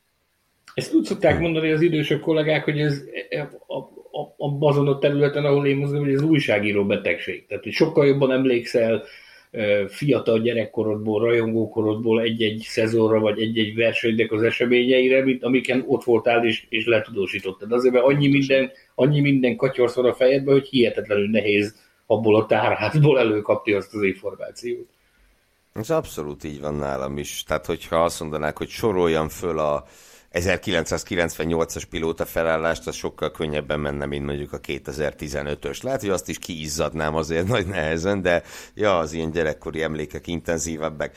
Takács Gábor egy olyat kérdez, amire te válaszoltál, amikor legelőször jártál nálunk, de ugye az szerencsére az durván két éve volt, már hogy szerencsére olyan régen jársz ide hozzánk, úgyhogy nem baj, ha újra megkérdezzük. Kivel szerettél a legjobban dolgozni versenyzők közül? Van-e ilyen? Bottas. Bottas. Bottas föl állni, csak sorrendet. De egyébként mindegyiken nagyon szerettem, mert Bottas valahogy nekem meg volt a, az összhang. Nekem ő volt úgy uh-huh. a kedvencem. Meg azok szép évek voltak a Williamsnek. Keveset beszél, de ha megszólal, akkor mond hm. Hm. hm. Akkoriban is pucérkodott, vagy ez egy újabb hepje? Hát akkor még, akkor még nem volt ennyire Szerintem egy újabb, újabb dolog lehet. George Russell-t is ki kell emeljem, ő is egy, egy rettenetesen ö, olyan személyiség, aki... Figyelj, mindent elmond, hogy két emberrel van közös fotóm, Bottasszal meg russell Többivel nincs, hmm? akikkel dolgoztam. Még egy fontos dolog, ö, azt tudom, mert korábban megerősítetted nekünk azt, hogy George Russell átesett hogy az FIA-nak nagyon szigorú ez a törés tesztje. De van egy ennél szigorúbb teszt is, a Jánvári Zsoltféle Szabolcsi Pálinka teszt, amin át kell ahhoz, hogy azt lehessen mondani róla, hogy bajnoki batéria, és ezt tudjuk, hogy rá... Hogyha te azt akarod, hogy én nézem a telemetriádat, akkor ezt meg kell inni. Így van. Ez ilyen, ez ilyen, Át. Ez, ez egy, rezgett a léz, de átment. Ez egy indikátor folyadék a, a, a, tele, a telemetriához. Tehát azt tudjuk, hogy a Russell átment ezen. E, Bottasról tudjuk, hogy neki van egy olyan habitusa, hogy nem veti meg az ilyesfajta földi örömöket, hogyha esetleg be kell hajítani egy sört. Igen, nagy... ő kért másodszor is. Na, ezt akartam tudni. Köszönöm szépen, a kérdésem ezzel megválaszolásra került. Köszönöm szépen, megnyugodtam. Nem okozott csalódást. Csors nem kért, nem kért repetát. Aztán vannak itt ketten, illetve az egyikük az imént említett Takács Gábor, a másikuk Besztercei Csaba, akik a versenyzőknek a beállítási és fejlesztési képességeire ö, kérdeznek rá. Itt Csaba felidéz egy, egy két évvel ezelőtti dolgot, miszerint 2020-ban a McLaren indikáros párosa kapcsán írta Derek Daly, hogy Pat Howard és, és Oliver Eskew személyében hiba volt két ösztönös, úgy szóval ösztönös versenyzőt összeültetni, mert egyikük sem volt setup driver, aki a beállításoknál hatékony lett volna. És azt mondja, vagy azt kérdezi Csaba, hogy ő jól látja-e, hogy ma inkább az ösztönös zsenik dominálnak, mint Hamilton és Verstappen, és kevésbé hangsúlyos a pilóták fejlesztési képessége, vagy ez egy téves percepció? Téves. Téves. Nem, Köszönöm. nem, függ nem úgy van, mint a régi időkben. Tehát a régi időkben a telemetria, és volt erre kapcsolódóan is egy kérdés, nagyon kevés adatot tudtál az autóból kiszedni. Azzal az adattal nem tudtak még úgy dolgozni, nem volt akkor a számítási kapacitás, nem voltak szimulációk, akkoriban mentek a nagyon jó fejlesztő pilóták, akik azért voltak nagyon jók, mert például egy Schumachernek azt mondta, hogy akkor most menni kell 8 kört. Ugyanúgy, akkor ő ment 8-at ugyanúgy, mert megkérdezte, hogy kell egy 9 és az tizedre, századra, ugyanabban a kanyarban, ugyanaz a sebesség, mert azzal tudtak dolgozni. Ma már annyira fejlett a telemetri és a számítógépes adatfeldolgozás, hogy már nincsenek. Most is vannak persze olyan pilóták, akik ezt jobban értik, mint a többiek, vannak jobban ösztönös pilóták, vannak jobban mérnöki pilóták, de már nincs akkora jelentősége, mint mondjuk tíz évvel ezelőtt volt. Mm. Világos, világos. És azt kérdezi itt még ez a, ez a derékember Gábor, hogy dolgoztál-e olyan versenyzővel, aki kiemelkedő volt ezen a téren, illetve a jelenlegi mezőnyből tudsz-e olyan embert mondani, aki aki mégiscsak, ha nem is annyira, mint a Michael volt, de hogy, de hogy olyan kiemelkedően jó a fejlesztés terén, vagy ez már annyira nem fontos, hogy nem is tudunk ilyet mondani? George Russell, ő jellemzően egy olyan ő mérnöki szemmel is nézi az autót, de sokszor inkább probléma, mérnöki szemmel is próbálja elemezni, mint amennyit segít vele. Ő rettenetesen bele tudott menni a részletekbe, de a telemetriával lehozott adatokból dolgozó mérnök csapat mindig többet fog és jobbat fog látni, mint amit ő el tud mondani. Uh-huh. Tehát olyan, tehát azért ez matematika, tehát mindent ki lehet számolni, mindent megmérünk, mindenre vannak képletek, vannak tabadáshatárok, tehát látod, hogy hol van még, hol nem csúszott meg az autó, és ezt nagyon komplex matematikai függvényekkel monitorozzák, és figyelik, és próbálgatják. Tehát, van, hogy van egy pilótának egy jó meglátása, de nem jellemző már, hogy nagyon beleszóljanak. Még nem is nagyon díjazzák, ha beleszólnak, mert neki nem az a dolga. Hm. Kovács Zoltán barátunk, ez is azt hiszem egy olyan téma lesz, amihez biztos, hogy Sanyi is hozzá fog szólni, mert nyilván neki is vannak horrorisztikus történetei.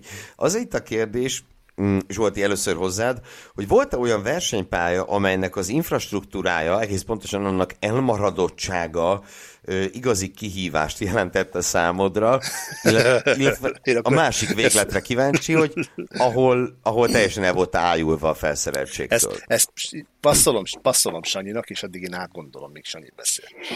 Hú, most, hogyha így Ha jártál főként... volna Koreába, Sanyi, akkor meg lenne a válasz, ugye? Ott nem, ott nem jártam, de, de az, az infrastruktúra ott például így média center, ugye bennünket a média center érint, újságírókat. Ott azért az annyira nem volt vészes, ott a környezete volt, hogy nem volt csak ilyen, ilyen igazi, borzalmas helyeken lehetett megszállni, ilyen szexhotelekben, meg a fene tudja, hogy hol, meg, meg borzasztó helyeken. Hogyha így a, a, a, a munka infrastruktúrát nézem, tehát jelen esetben a médiacentrum, de Hockenheim az például az egészen horrorisztikus volt, hogy gyakorlatilag hozzá volt építve az épülethez egy sátor, ami, ami ilyen, ez a raklapokból volt kirakva a padló, és arra emlékszem, hogy amikor a 2018-as nagy díj volt, amikor volt az a borzalmasan nagy eső, meg az a bizonyos Fettel incidens, akkor konkrétan majdnem ránk szakadt az egész épület az az egész, az az egész, hát én, én nem is tudom, tehát ez valami horror volt az egész úgy, hogy van.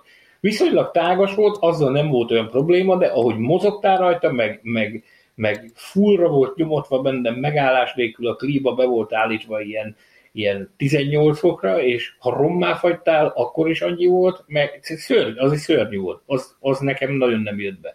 Amikkel problémáink szoktak még lenni, ezek a közel-keleti helyszínek, azok mindig nagyon kényelmesek, vagy tágasak, viszont ott sem nagyon tudják, hogy hogy kell a, a klímát használni, tehát ez a 17 fok, ez standard. Bahrainben például idén azért olyan hűvösek voltak az esték, hogy ott rendesen magad, magadra kellett venni a kis köcédet. Ez, a téliesített mellét azt igencsak elő kellett húzni, mert, mert hűvösek voltak az esték, de ha bementél a médiacenterbe, ott akkor is nyom, nyomotta a klímát, és az egészen más dolog, amikor belenyomja az arcodba, mint amikor csak úgy naturban annyi, naturban hűvös van. Tehát az egy, az egy, az egy kínszenvedés. Alapvetően egyébként eh, az újságírók szempontjából a versenypályáknak a felszereltsége, az én azt gondolom, hogy nem lehet kifogásunk, mert mindenütt, tehát ugye erre szabványok vannak, hogy minek kell megfelelni, meg milyennek kell lennie, tehát ezt azért minden helyzet tudja teljesíteni. Van, amelyik jobban, van, amelyik kevésbé, jobb, kevésbé jól, de én alapvetően én nem tudok köpködni egyik pályára sem, hogy rossz lenne a, a sajtó. Azt nem is kell, de de különbségek nyilván vannak. Na Zsolti, jutottál-e valamire? Van, nagyjából mi más szempontok alapján, és most nagyon fog röhögni sok, röhögni sok ember, leginkább mi életünkben a legfontosabb dolog ugye a garázs, és utána a mosdók. Hát gondolom nincs túl sok időtök elrohanni, visszarohanni. Hát nincs. És vannak olyan pályák, ahol azért előtte le kell egyeztetni, hogy figyelj, én akkor most el fogok menni, Mennem fél és, perc. Igen, Barcelonában például soha nem jó, nem jó érzés elmenni most durva, mert hát nem annyira szempont a modernizáció és a tisztaság. Oh. De hát meg kell oldani. Meg kell oldani. Néhány helyen a garázsokkal vannak ugye elég nagy gondok, leginkább ez a hát a régebbi garázsok, ahol keskeny a bejárat. Ott nagyon sokat szoktunk szenvedni pláne mikor az autón közvetlenül, tehát mint én a halszon a jobb elején voltam, néha iszonyatos balettet kellett leművelni, hogy ott én is életben maradjak, meg ne tekeredjek fel a gumira, amikor megy ki az autó, meg az autó is ki tudjon menni. De egyébként úgy hallottam a, a híreket, hogy ezekkel a pályákat az igyekeznek most már kicsit javítani. Ugye Barcelonát, ugye hallottam híreket, hogy a Hungaroringgel is fognak foglalkozni, ami egyébként sajnos azt kell mondjam, hogy ráfér nagyon ráfér, egy kis tatarozás, és ezen kívül még vannak ugye ugyanezek a dolgok, a hotelek, amik kérdésesek. Soha nem fogom elfelejteni kedvenc osztrák hotelemet, a Best Sleep, Best Sleep, Nagyon jó. Aminek az egyetlen egy előnye az, hogy legalább közel van a pályához. egy kiáltásra van, egy kiáltásra van neki a, a, a pályától. Egy, egy sztorit elmesélhetek? Egy, csak ne, nem fog, nyilván nem fog neveket mondani, semmit. Egyszer egy Williams-es kedves, drága jó barátunkkal találkoztunk ebben a bizonyos Best Jámári Zsolt? Neveket nem mondhatok, maradjuk ennyiben. Megbeszéltük, hogy Megbeszéltük, hogy este elmegyünk, és egy kicsit partizálkodunk, mert hát ez mekkora felszi, hogy most végre akkor túl sort tudunk keríteni erre. Soha felejtem el, hogy megérkeztünk a megérkeztünk a, a helyre, e, elmentünk tekerekbe, visszamentünk, és amikor megérkeztünk, egyszer csak felbukkant valahonnan egy, egy ember, aki ilyen tarzanszerű hangokat hallatott, és teljesen, teljesen, jó, teljesen egyértelmű, hogy az ember az, az, az, az önmagán kívül volt. Tehát én még embert olyan szinten magából kivetköző nem láttam. Nyilvánvalóan alkoholos befolyásoltság alatt állt. Az ember bement a, a hotelba, ott óriási ordítozás, ordibálás, majd onnan kijött, eltűnt. Akkor láttam, hogy ez a kedves, drága barátunk, akivel együtt tartózkodtunk ezen a helyen, az az ember az aggodalmas pillantásokat vetett erre, hogy te jó Isten, hát ez, ez, ez hogy fog, ho, hova fog, hogy fog ez visszakerülni, vagy ho, mi eltűnt a sötétbe, elment az ember, és sosem láttuk többet. Majd egy, egy órákkal később egyszer csak megjelent az ember, még jobban kivetkőzve magából, ott elkezdett, fogta és lefeküdt a hotel előtt a földre. A betonra. A, mert a nyers betonra fogta, lefeküdt. Mr. G. Szó szerint elaludt az ember, úgy aludt, mint egy bébi. ez a kedves barátunk ez fölpofozgatta, fölkeltette, gondját viselt, és elgondozta szegényt, hogy akkor legyél olyan kedves, azonnal takarodjál be a helyedbe, és feküdjél aludni, mert ebből óriási problémák lesznek. És másnap, amikor a pedokban megjelentünk, jött a barátunk, és akkor kérdeztük, hogy mi van az emberrel. Mondta, hogy hát az ember az itt van, él és virul, semmi baja, de a, a két esemény között szerintem nem telt négy óra hossza. Amikor egyszer hm. mutatni, és csak ott van, és ott jött az ember, mintha, mintha semmi baja nem lett volna. Tehát ez a műfaj, ez azzal jár, hogyha te itt, itt mulatni akarsz, meg tivornyázni akarsz, akkor a gyors regenerálódás az nem hátrány. Az egy nagyon nagy előny. Azért én láttam, én láttam Mr. G teste is, azért estére elfáradt. Azért estére kijött rajta az előző éjszaka szerencsétlen a, a világ fájdalommal az arcán. Elképesztő. Én azt mondtam, hogy ez az ember, ez nem, hogy másnap a pályán nem fog helytállni, hanem ezt egy hét múlva se fogjátok megtalálni sehol, mondom, ez annyira szétcsapta magát. És melkért. Hát a, neki azért voltak sztoriai. Fedje ezeket jótékony homályén, a mondó igen, vagyok. igen, igen. Igen, de nagyon, már... egyébként nagyon, nagyon, mai napig nagyon jó barátom, hihetetlen jó fejsrác, nagyon segítőkész. Isten áldja a testét és a lelkét. Hát csak fiatal volt, és még bírt bulizni. Utat mutatott akkor, hogy hogy kellett csinálni, ez az igazság. Igen. Ha már itt tréfálkoztunk, akkor Kuti Péter kérdése következzen. Elfogadnád-e a Ferrari csapat főnöki ajánlatát? Ha megajánlanák, tennék egy, egy próbát vele. Először is fölvenném sajtósnak nagyon kedves jó barátomat. Gellés Kovács Bélát. nem, nem, nem. Ha megajánlanak, már csak szakmai kihívásból is, de adnék neki egy próbát, kíváncsi lennék, hogy hogyan működik az a dolog. De szerintem én nagyon messze vagyok attól a ponttól, hogy ez a veszély fenyegessen.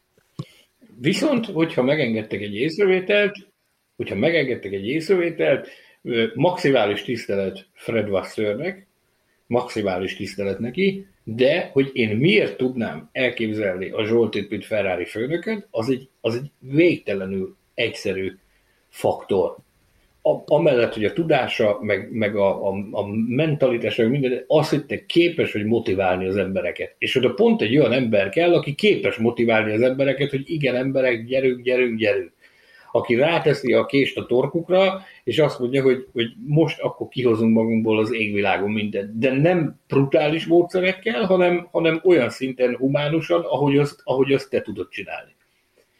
Hát igen, az, az azért kell, hogy a, a kollégáidat tud motiválni, akkor is, hogyha nem akarnak dolgozni, anélkül nagyon nehéz. De remélhetőleg a Ferrari most egy jó irányba fog elindulni, hát meglátjuk, is belőle. Én... Már a jó irány az, hogy a te telefonod irányába.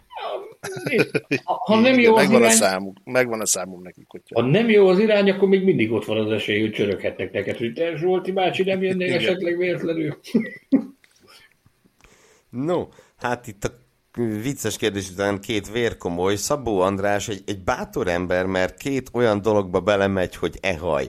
Ö, nyilván itt, itt e, szerintem mindkettőről tudnál akadémiai székfoglalót tartani, ö, próbáljuk valamennyire ö, keretek közé szorítani. Ö, Andrást egyrészt érdekli a tolórudas és a vonórudas első felfüggesztés. Nem hallottam még, hogy embert ez érdekel, de örülök, hogy Andrást igen.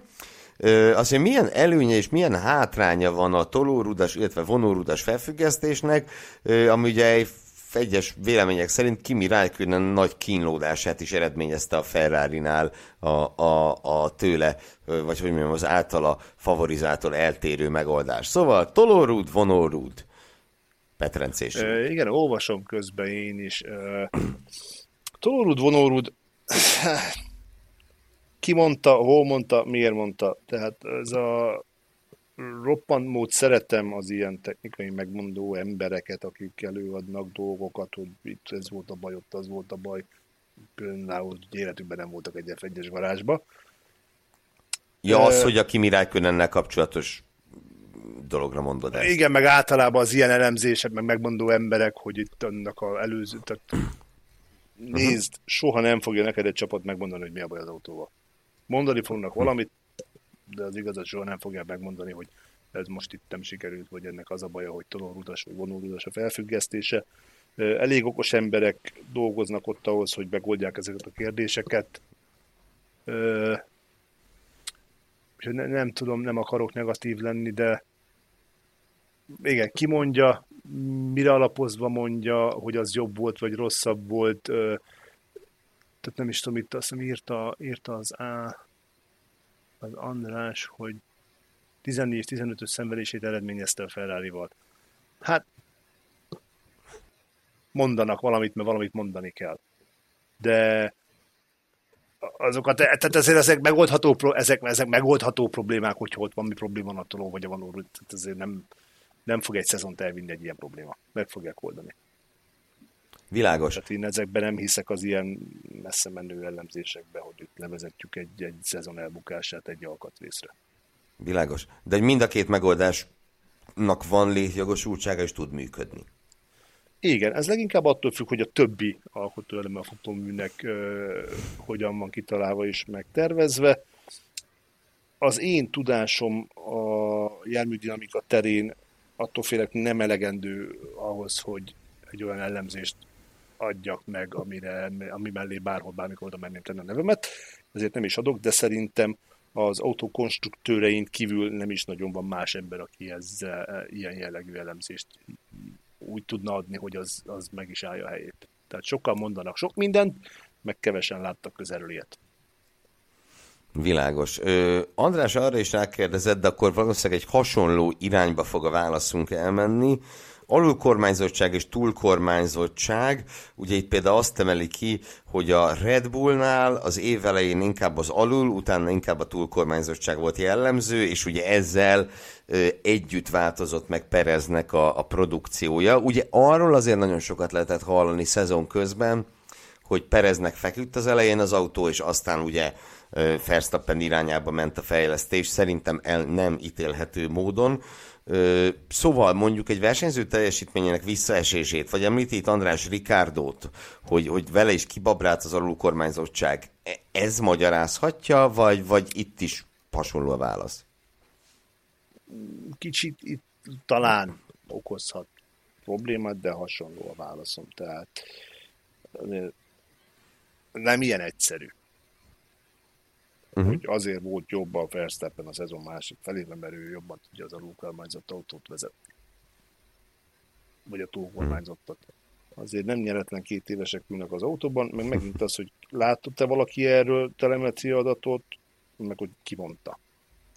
Uh-huh. Uh-huh. Ma, amikor az Adrian Newey kiáll, és azt mondja, hogy hát a 2019-es vagy 2020-as Red Bull szar volt és alulkormányzott volt, akkor azt mondom, hogy oké, okay, az volt addig Na. nem nagyon ad még senkinek a véleményére. Ki mondta kérdésre, következőre majd te fogod mondani. Budai Dávid, ugye a Williamsnél te töltöttél egy meglehetősen szép időszakot, annál a Williamsnél, amelynek a mai napig az utolsó futamgyőztese egy bizonyos Pastor Maldonado. A kérdés pedig az, hogy milyen volt az ő megítélése, van-e Maldonado kultusz a Williamsnél? Van, minden pilótának van kultusz a Williamsnél minden pilóta, tehát akik ebben dolgoznak, máshogy ítélik meg a pilótákat, mint akik szurkolói, vagy rajongói az F1-nek. Mert hiszen még ha nem is annyira tehetséges az illető, biztosak lehetnek benne, biztos lehet benne mindenki, hogy a teljesítménye maximális, tehát maximális tudását igyekszik nyújtani úgyhogy nem nagyon van rossz reputációjú pilóta. Van, akivel nehezebb dolgozni, de mikor ott vagy velük minden nap, és az életét a kezedbe teszi, ott azért más, más megítélések vannak, mint mondjuk egy olyan embertől, aki nézi, vagy rajongója, vagy utálója az adott pilótának. Ha már itt Mádonádó, Sanyi, most téged is föl kell kérdezzelek. Mikor jön Pastor Mádonádó a Formula Podcastbe? Beszéltünk már róla, képzeld, de többször is, ezt mondtam is már többször is, hogy, hogy domáltuk róla, hogy de meg fog történni előbb vagy utóbb. Most ez a tél, ez Mert... hát, ha ki, hát, ha ki fogja adni azt, hogy megtaláljuk azt a kis gépet, amikor, amikor össze tudunk hozni egy jó órát, vagy két órát, amikor, amikor le tudunk ülni, aztán tudunk be. Én szoktam bele, gyakorlatilag minden héten váltunk üzenetet egymással, újonabban ő is elkezdett podcasterkedni egyébként. Ő is csinál, ő is szerepet vállal egy bizonyos műsorban, ahol a saját anyanyelvén osztja az észt a versenyzéssel kapcsolatban. azok, akik értik, hogy mit beszél azon a bizonyos nyelven, azok szerint nem is, nem is csinálja rosszul, úgyhogy én nagyon remélem, hogy záros határidőn belül meg tudjuk találni azt a, azt a, azt a kis időintervallumot, amikor be tudunk szúrni egy beszélgetést. Mondom, már többször dumáltunk róla, volt már, amikor meg is volt, ki is volt tűzve egy céldátum, de aztán egyszer neki nem volt jó, egyszer pedig nekem nem volt jó, úgyhogy az jegelve lett ez a történet, de hogy tud érdekes dolgokat mondani, meg tud jó dolgokat mondani, meg hát én, én személy szerint én rettenetesen kíváncsi vagyok, hogy így jó tíz év távlatából hogyan emlékszik vissza azokra a bizonyos barcelonai eseményekre, amikor azt a azt a, azt a győzelmet összehozta. Mert hogy az én emlékeimből nem lehet kitörölni azt a napot, az, az száz biztos. Tehát a mai napig, hogyha kérdezik, hogy mi volt a legnagyobb élményem a, a Form 1 időszakomból, akkor, akkor általában azt szoktam mondani, mert hát az, az úgy él bennem, mintha tegnap történt volna. Fantasztikus étvége volt. Szeder János következik. Azt kérdezi tőled, Zsolti, hogy előfordul-e, hogy helyben kell beszerezni alkatrészeket, kábel csatlakozót, egy elromlott monitor helyett egy másikat, illetve van-e olyan, hogy hirtelen probléma adódik, és mondjuk egy helyi műhely segítségét kell kérni, hogy fú, itt most kell nekem 50 jancsi szög, azt gyártsátok le. Igen, jellemzően nem az autóval kapcsolatos, de, logiszt, de, de, de igen, tehát a monitor uh, rendszeresen járnak a csapattagok vásárolni, sőt, volt olyan, hogy nagyon jó kedves jó barátomat kértem meg uh, uh, közös ismerősünket, Sándorról, a kis, kis Májer Krisztiánt, hát akkor még kicsi, most már persze nem idősebb, nagyon jó kollégámat. Hatalmas tudással rendelkező autósport szakemberről beszélünk, szögezzük Igen, egyébként uh, több nagyobb komoly... berkekben is széles körben ismert. Őt kértem meg, hogy egy ezt a derék merevítő mellényt, vagy mi a nyavaját? Uh-huh. Uh-huh. Aki a derék fixál, ez a, ez a mellényszerű, mint egy fűző, olyasmi, hogy azt, azt nem is tudom már honnan kellett szerezni, mert meghúzta a hátát a chief mechanikunk, és gyakorlatilag képtelen volt arra, hogy, hogy mozogjon, és így ezzel a merevítővel rakták össze annyira, hogy le tudta hozni a, a hétvégét és a, a Krisztiánt kértem meg, hogy az Istent ismersz, akkor valahonnan szerezzél, mert az embert nem tudjuk berakni a garázsba, mert nem bír fölkelni az ágyról. Monitorok ilyesminek a beszerzése, ez rendszeres, a kisebb dolgoknak autóalkatrészt nem, mert egész egyszerűen annyira speciális alkatrészekkel dolgozunk ezeken az autókon, hogy ezt azért a fogalmazunk úgy, hogy az aftermarket piacon, vagy bárhol, hogy mondod ezt, tehát ez nem, nem mindenhol előforduló csavarok. Utángyártottan nem tudsz venni. I- igen, igen, után, igen, utángyártott pontosan. Ezek nem ilyen jellegű alkatrészek. De hát van, vannak küzdések. Jellemzően egymás hogyha nagyon ritkán abban a helyzetbe kerülünk, hogy valami nincs, akkor egymást, egymást keressük meg a csapatokkal, és segítünk egymásnak alkatrészekkel. Ha már, ha már az autó alkatrészei. Perák Tamás azt mondja, vagy kérdezi, hogy azt lehetett, lehet hallani ilyen kisebb szériákból, hogy előfordul, hogy sportáskában, bőröntben valaki otthonról utána viszi a csapatnak az alkatrészt. Ilyen előfordul ez a fegyben? Rendszeresen, rendszeresen. Az első három versenynél ugye az utazók csapat az hétfőn, vasárnap hétfőn szokott menni, de rendszeresen látni reptéren embereket hatalmas nagy bőröndökkel, 9-10 bőröndel repkedni különböző versenyek helyszíneire. Én magam is nagyon sokáig ebben a szerepben tetszelektem. Szerintem a mai napig emlegeti az a taxisofőr, akinek tönkretettem a Mercedes a kis buszát a csomagjaimban, a tetőkárpitot kiszaggattam belőle. Nagyon, ez nagyon jellemző. Képzeld el, Zsolti, van neked itt egy rajongód, ugyanis Csóka Pali pontosan ezt írta be, hogy Ján, ha nem, nem tévedek, Jánvári Zsolt is így kezdte az utazásait. Igen, Ö... nagyon sokáig volt benne részem. Jó. Nézzük a következőt. Borka János kérdezett kettőt, ezek is igen érdekesek. Az egyik ugye nagyon sokat lehet hallani évről évre különböző szabályváltozásokat és szabálykorrekciókat a versenyzők közötti súlykülönbség kiegyenlítésére. Ugye most ez tényleg gyakran változik, de ugye, hogy van egyfajta ballaszt, amivel ezt, ezt kiegyenlítik, hogy ne kelljen egészségtelen mértékben fogyni a pilótáknak. Ez hogyan működik? Bárhova pakolhatják, vagy a fenekük alá megy? Bárhova, nem a pilóta minimum súlyt határoznak meg. Világos. Minimum súly... Hú, na most megfogtatok. Hogy van? Várj, mert próbálom felidézni, hogy hogy a pilótára vonatkozó súlyszabály, nem, az minimum súlya van az autónak, és azt balasztoljuk, hogy azon felül, hogy a pilóta súlyát hogy balasztolják, hát azt én meg nem mondom neked, mert az nekem soha nem volt. Mire odaérnek a srácok, hogy azt csinálják, én már mindig mással foglalkoztam. Jó, nyilván, hát meg... Őszinte leszek, e, utána kéne olvastam a szabályzatnak, hogy mi pontosan erre, de a minimum súlyra vonatkozó balasztokra azt bárhova lehet pakolni. Általában az autón van ö, több, több ö, függesztési pont is, ahova ballassúlyokat lehet rakni. Ö, ilyenkor a cél az, hogy a corner vagy a corner weight distribution, tehát a autó súlyelosztása, a kerekeken mérve, biztos láttam már sokszor mindenki, mikor ezeken a mér, négy ilyen mérlegen áll az autó, a balanszok, balanszsúly behelyezést jel a gól, a cél az, hogy ezeken a, mind a négy mérlegen ugyanazt a mérjük. És akkor mi van?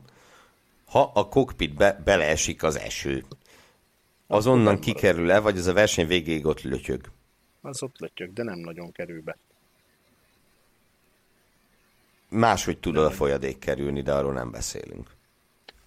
Be tud folyni némi, hogyha megáll, vagy hogyha lassan megy. Ez ugyanúgy, Jó, én másra. Mész, mész, igen, arról nem beszélünk azokról a folyadékokról volt már olyan, hogy azt a kollega mondta, hogy hát remélem, hogy ez nem az, amire gondolok. Dolgoztál volna Johnny herbert szívesen? Ugye ő állítólag ezt mindig elkövette. Hát nézd, megállni nem tud. Hát ez igaz, de nem tudom, Herbertről az volt, hogy ezt ő babonából, tehát csak azért is. Hát a fele se tudja, nagyon sok legenda kering. Ki mondta, ugye? Igen, nagyon sok legenda kering a meg hát lehet, hogy volt egy fogadás, vagy valami, vagy éppen valakire haragudott, de nem nagyon megy be a víz, meg ugye olyasmi az effekt, amikor mész az autópályán, és belemész egy esőbe, és úgy, hogyha te szárazról bemész az esőbe, és hogyha mész folyamatosan, akkor a hátsó ablakodon nem lesz víz, mert hogy hamarabb kimész az eső előtt, mint hogy rá, ráessen.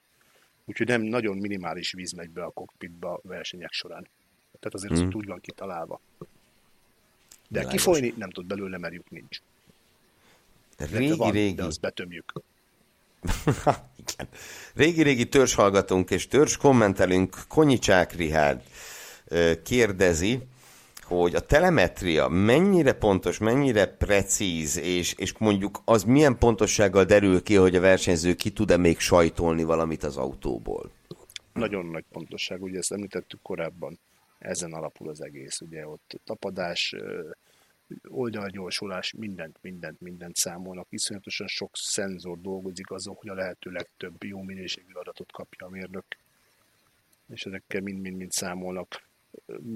Maximálisan ki lehet, milliméterre pontosan, méter per szekundumra pontosan meg lehet számolni, hogy mikor veszti el az autó tapadását, és mikor nem. Úgyhogy nagyon-nagyon-nagyon-nagyon pontos a telemetria.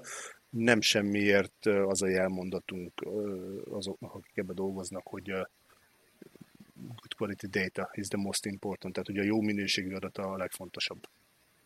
Tehát nekem, nekem mindig az volt a feladatom, hogy az adat, ami az autóba kijön, az pontos legyen. Mert hogyha, pontos, hogyha pontosan mér a szenzor, akkor lehet az adattal jó dolgozni.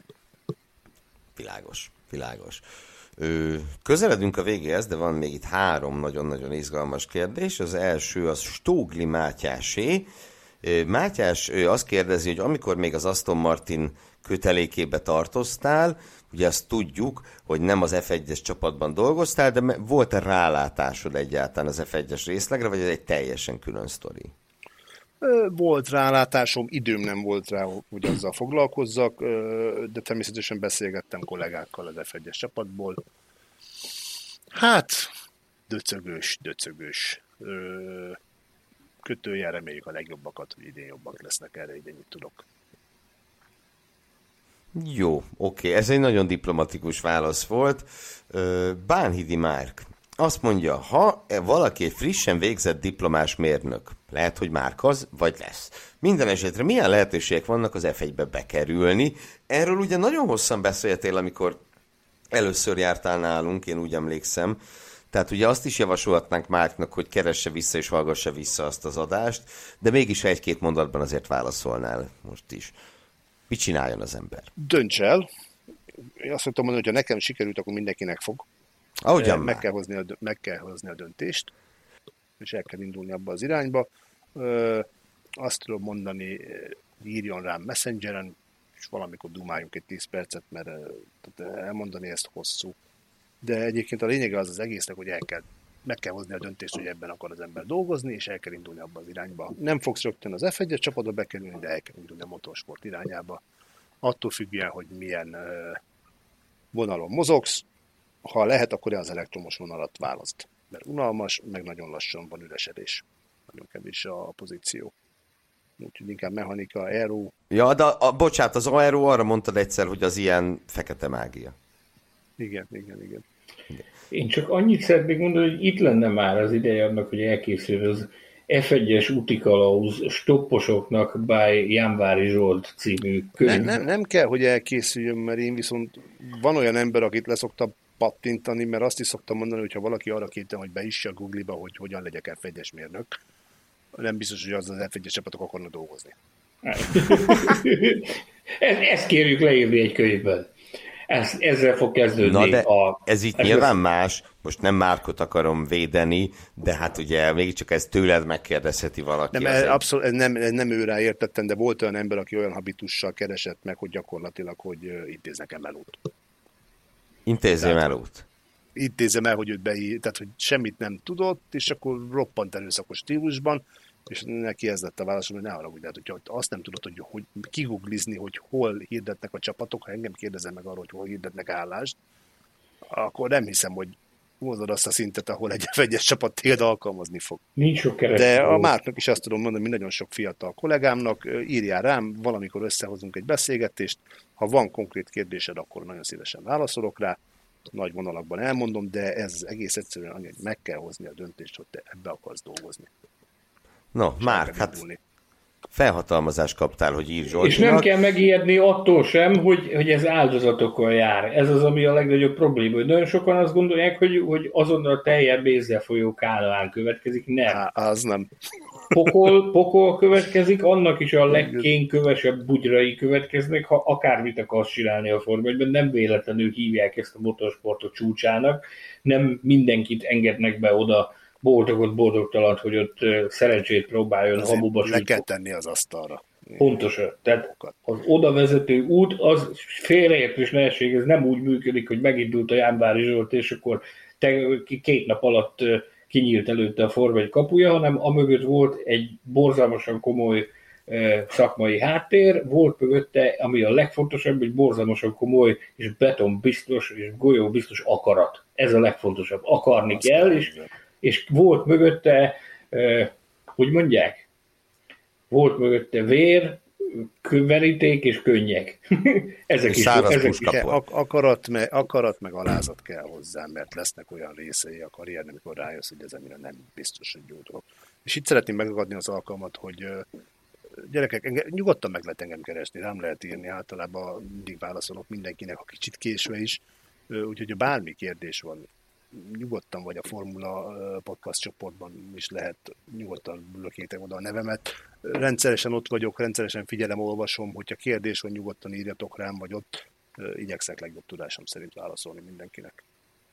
No, hát hölgyeim és uraim, a lehetőség adott, én pedig ugye megikletet, mondtad, a fickó akarta, hogy intéz neki állást az F1-be, szóval Sanyi, intéz nekem egy permanent paszt, légy szíves, köszönöm. hát ha ez Jaj. így megy, akkor ha ez így megy, akkor így megy, nem? Hát, no. ja. Hát ő, már így, na már ahelyett, így. ahelyett, hogy válaszolnál, fölteszem az utolsó kérdést, Cucor Mátyás szintén állandó kommentelünk fogalmazta meg, azt mondja, hogy nem tudja, mennyire van rálátásod, biztos van. Azt az autó milyen paramétereit tudja a versenyző menet közben állítani. Itt hoz ilyen, az mondja, biztos van akukisütés, töltés, motorfordulat, keverék, turbónyomás, de van-e még valami exotikus, illetve egyáltalán ezek állítgathatóak a versenyző által? Előre beprogramozott üzemmódok vannak a motornál, nagyon helyesen írja Matyi, keverék, turbonyomás, ugyanezek vannak a diffinél, brake bias, tehát fékerő elosztás, de egyébként nagyon durván nem tud belenyúlni mert azért nagyon be van határól, hogy mit lehet és mit nem lehet. Emlékezzünk az ominózis esetre, mikor a Renault-nál kiszúrták a tévéképernyőn a, a break balance állítását, úgyhogy közben... Ó, az vicces a, volt. Mind a két kezével fogta a, a kormányt, de vicces, de egyébként tudtunk róla, nagyon sok csapatnál tudtak róla, hogy a Renault-nak van ez a rendszere, csak majd az óvást akkor nyújtjuk be, mikor mi is azt tudtunk belőle húzni. Hm. Hm, Ezzel hm. kapcsolatban is volt itt. Nem óvogatunk itt feleslegesen. Tehát csak, csak azért, mert ők csalnak, azért nem. Majd, hogyha mi abból pontot tudunk csinálni, hogy megoljuk őket, majd akkor óvunk. Így van. Ugye erről, erről beszéltél elég részletesen a, a, a, podcast közönség találkozóján is. Apropó, Igen. ugye kénytelen is vagyok gyorsan megemlíteni, hogy Sanyival már buzgón gondolkodunk az idei közönségtalálkozós programokon, úgyhogy, úgyhogy ezzel kapcsolatban is tessék figyelni a Formula Podcast Facebook csoportot, és mással kapcsolatban is. Elfolytak a kérdéseink, az utolsó kérdés volt, én magam tenném föl, mikor jössz legközelebb? Bármikor állok szívesen rendelkezésetekre, hiszen nagyon jó a, a brigád, nagyon szeretem a szakmai széles skálán mozgó tudást és alázatot, imádom a, a hülye humorotokat, nagyon, nagyon, nagyon szívesen. Kösz! Ezt jövök bármikor hozzátok, amikor csak hívtok, és annyit fűznék hozzá a közösség találkozóhoz, hogy ezúton is szeretném megköszönni, hogy elhívtatok, és mindenkinek nagyon ajánlom, hogy menjen el a következőre, mert ez fantasztikus volt. Az lenne a legjobb, lehet, te is. Még, az is lehet, hogy az országos turné egyik-másik állomására megpróbálunk elcsempészni téged, ha ennyit. Amennyiben van rá lehetőségem, és nem vagyok éppen úton valahol, vagy nem vagyok nagyon elhavazva, akkor természetesen állok rendelkezésetekre bármikor. Hát nagyon Jó nagy öröm ezt áldjon meg téged nagyságodért, ennyit tudunk mondani. Köszönjük szépen! Nagyon köszönjük, hogy velünk tartottatok a Formula Podcast negyedik évadának első adásában, melyben számos technikai érdekességet, illetve a mérnöki munkával kapcsolatos kulisszatitkot hallhattunk Jánvári Zsolt barátunktól. A következő adásunkig, mely minden bizonyal a jövő héten érkezik, szeretettel ajánljuk figyelmetekbe a folyamatosan megújulás alatt álló formula.hu nevű weboldalt, illetve noha már az ünnepek elmúltak, továbbra is meg lehet vásárolni szágúdás és cirkusz, valamint autosport évkönyv című szezon összefoglaló kiadványainkat, melyeket megtaláltok a webshopunkban, illetve különböző könyvesboltokban is, és ha jól értesültem, akkor még mindig lehet kapni a legfrissebb magazinunkat, a decemberi magazint, amelyben többek között az F1-es szezon zárásáról is olvashattok sok más mellett.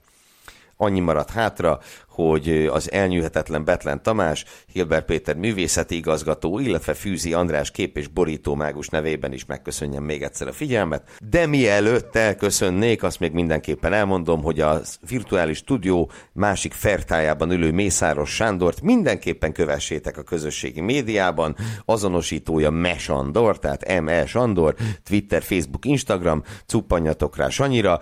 Csak ne szerénykedjél, csak ne szerénykedjél, ugyanis követheti követitek, és ez egy újdonság, ami a 2022-es év végén került bevezetésre, követhető, kommentelhető, isteníthető a Facebookon Gellérfi Gergő is, aki Gellérfi Gergő F1 név alatt, vagy account alatt indította el újságírói profilját. Hát ez rendkívül megtisztelő. Igen, tulajdonképpen engem is követhettek, hogyha lehet, akkor ne a nyílt utcán, de tulajdonképpen az is belefér. Ezt csak Szegeden tudjátok megtenni. No, tényleg ennyik voltunk már, köszönjük még egyszer a figyelmet, találkozunk legközelebb, sziasztok! És Zsolti, köszi, hogy itt voltál. Bármikor, sziasztok! Ciao, boldog új évet, sziasztok! A Vodafone, a Ferrari és a McLaren egykori partnere immár a Formula Podcastet támogatja a Vodafone Podcast Pioneers program keretében. Tetszett az adás? Hallgass meg korábbi műsorainkat, valamint iratkozz fel ránk Spotify, Google, Apple Podcast vagy más csatornáinkon. A linket megtalálod a leírásban, illetve a formula.hu weboldalon.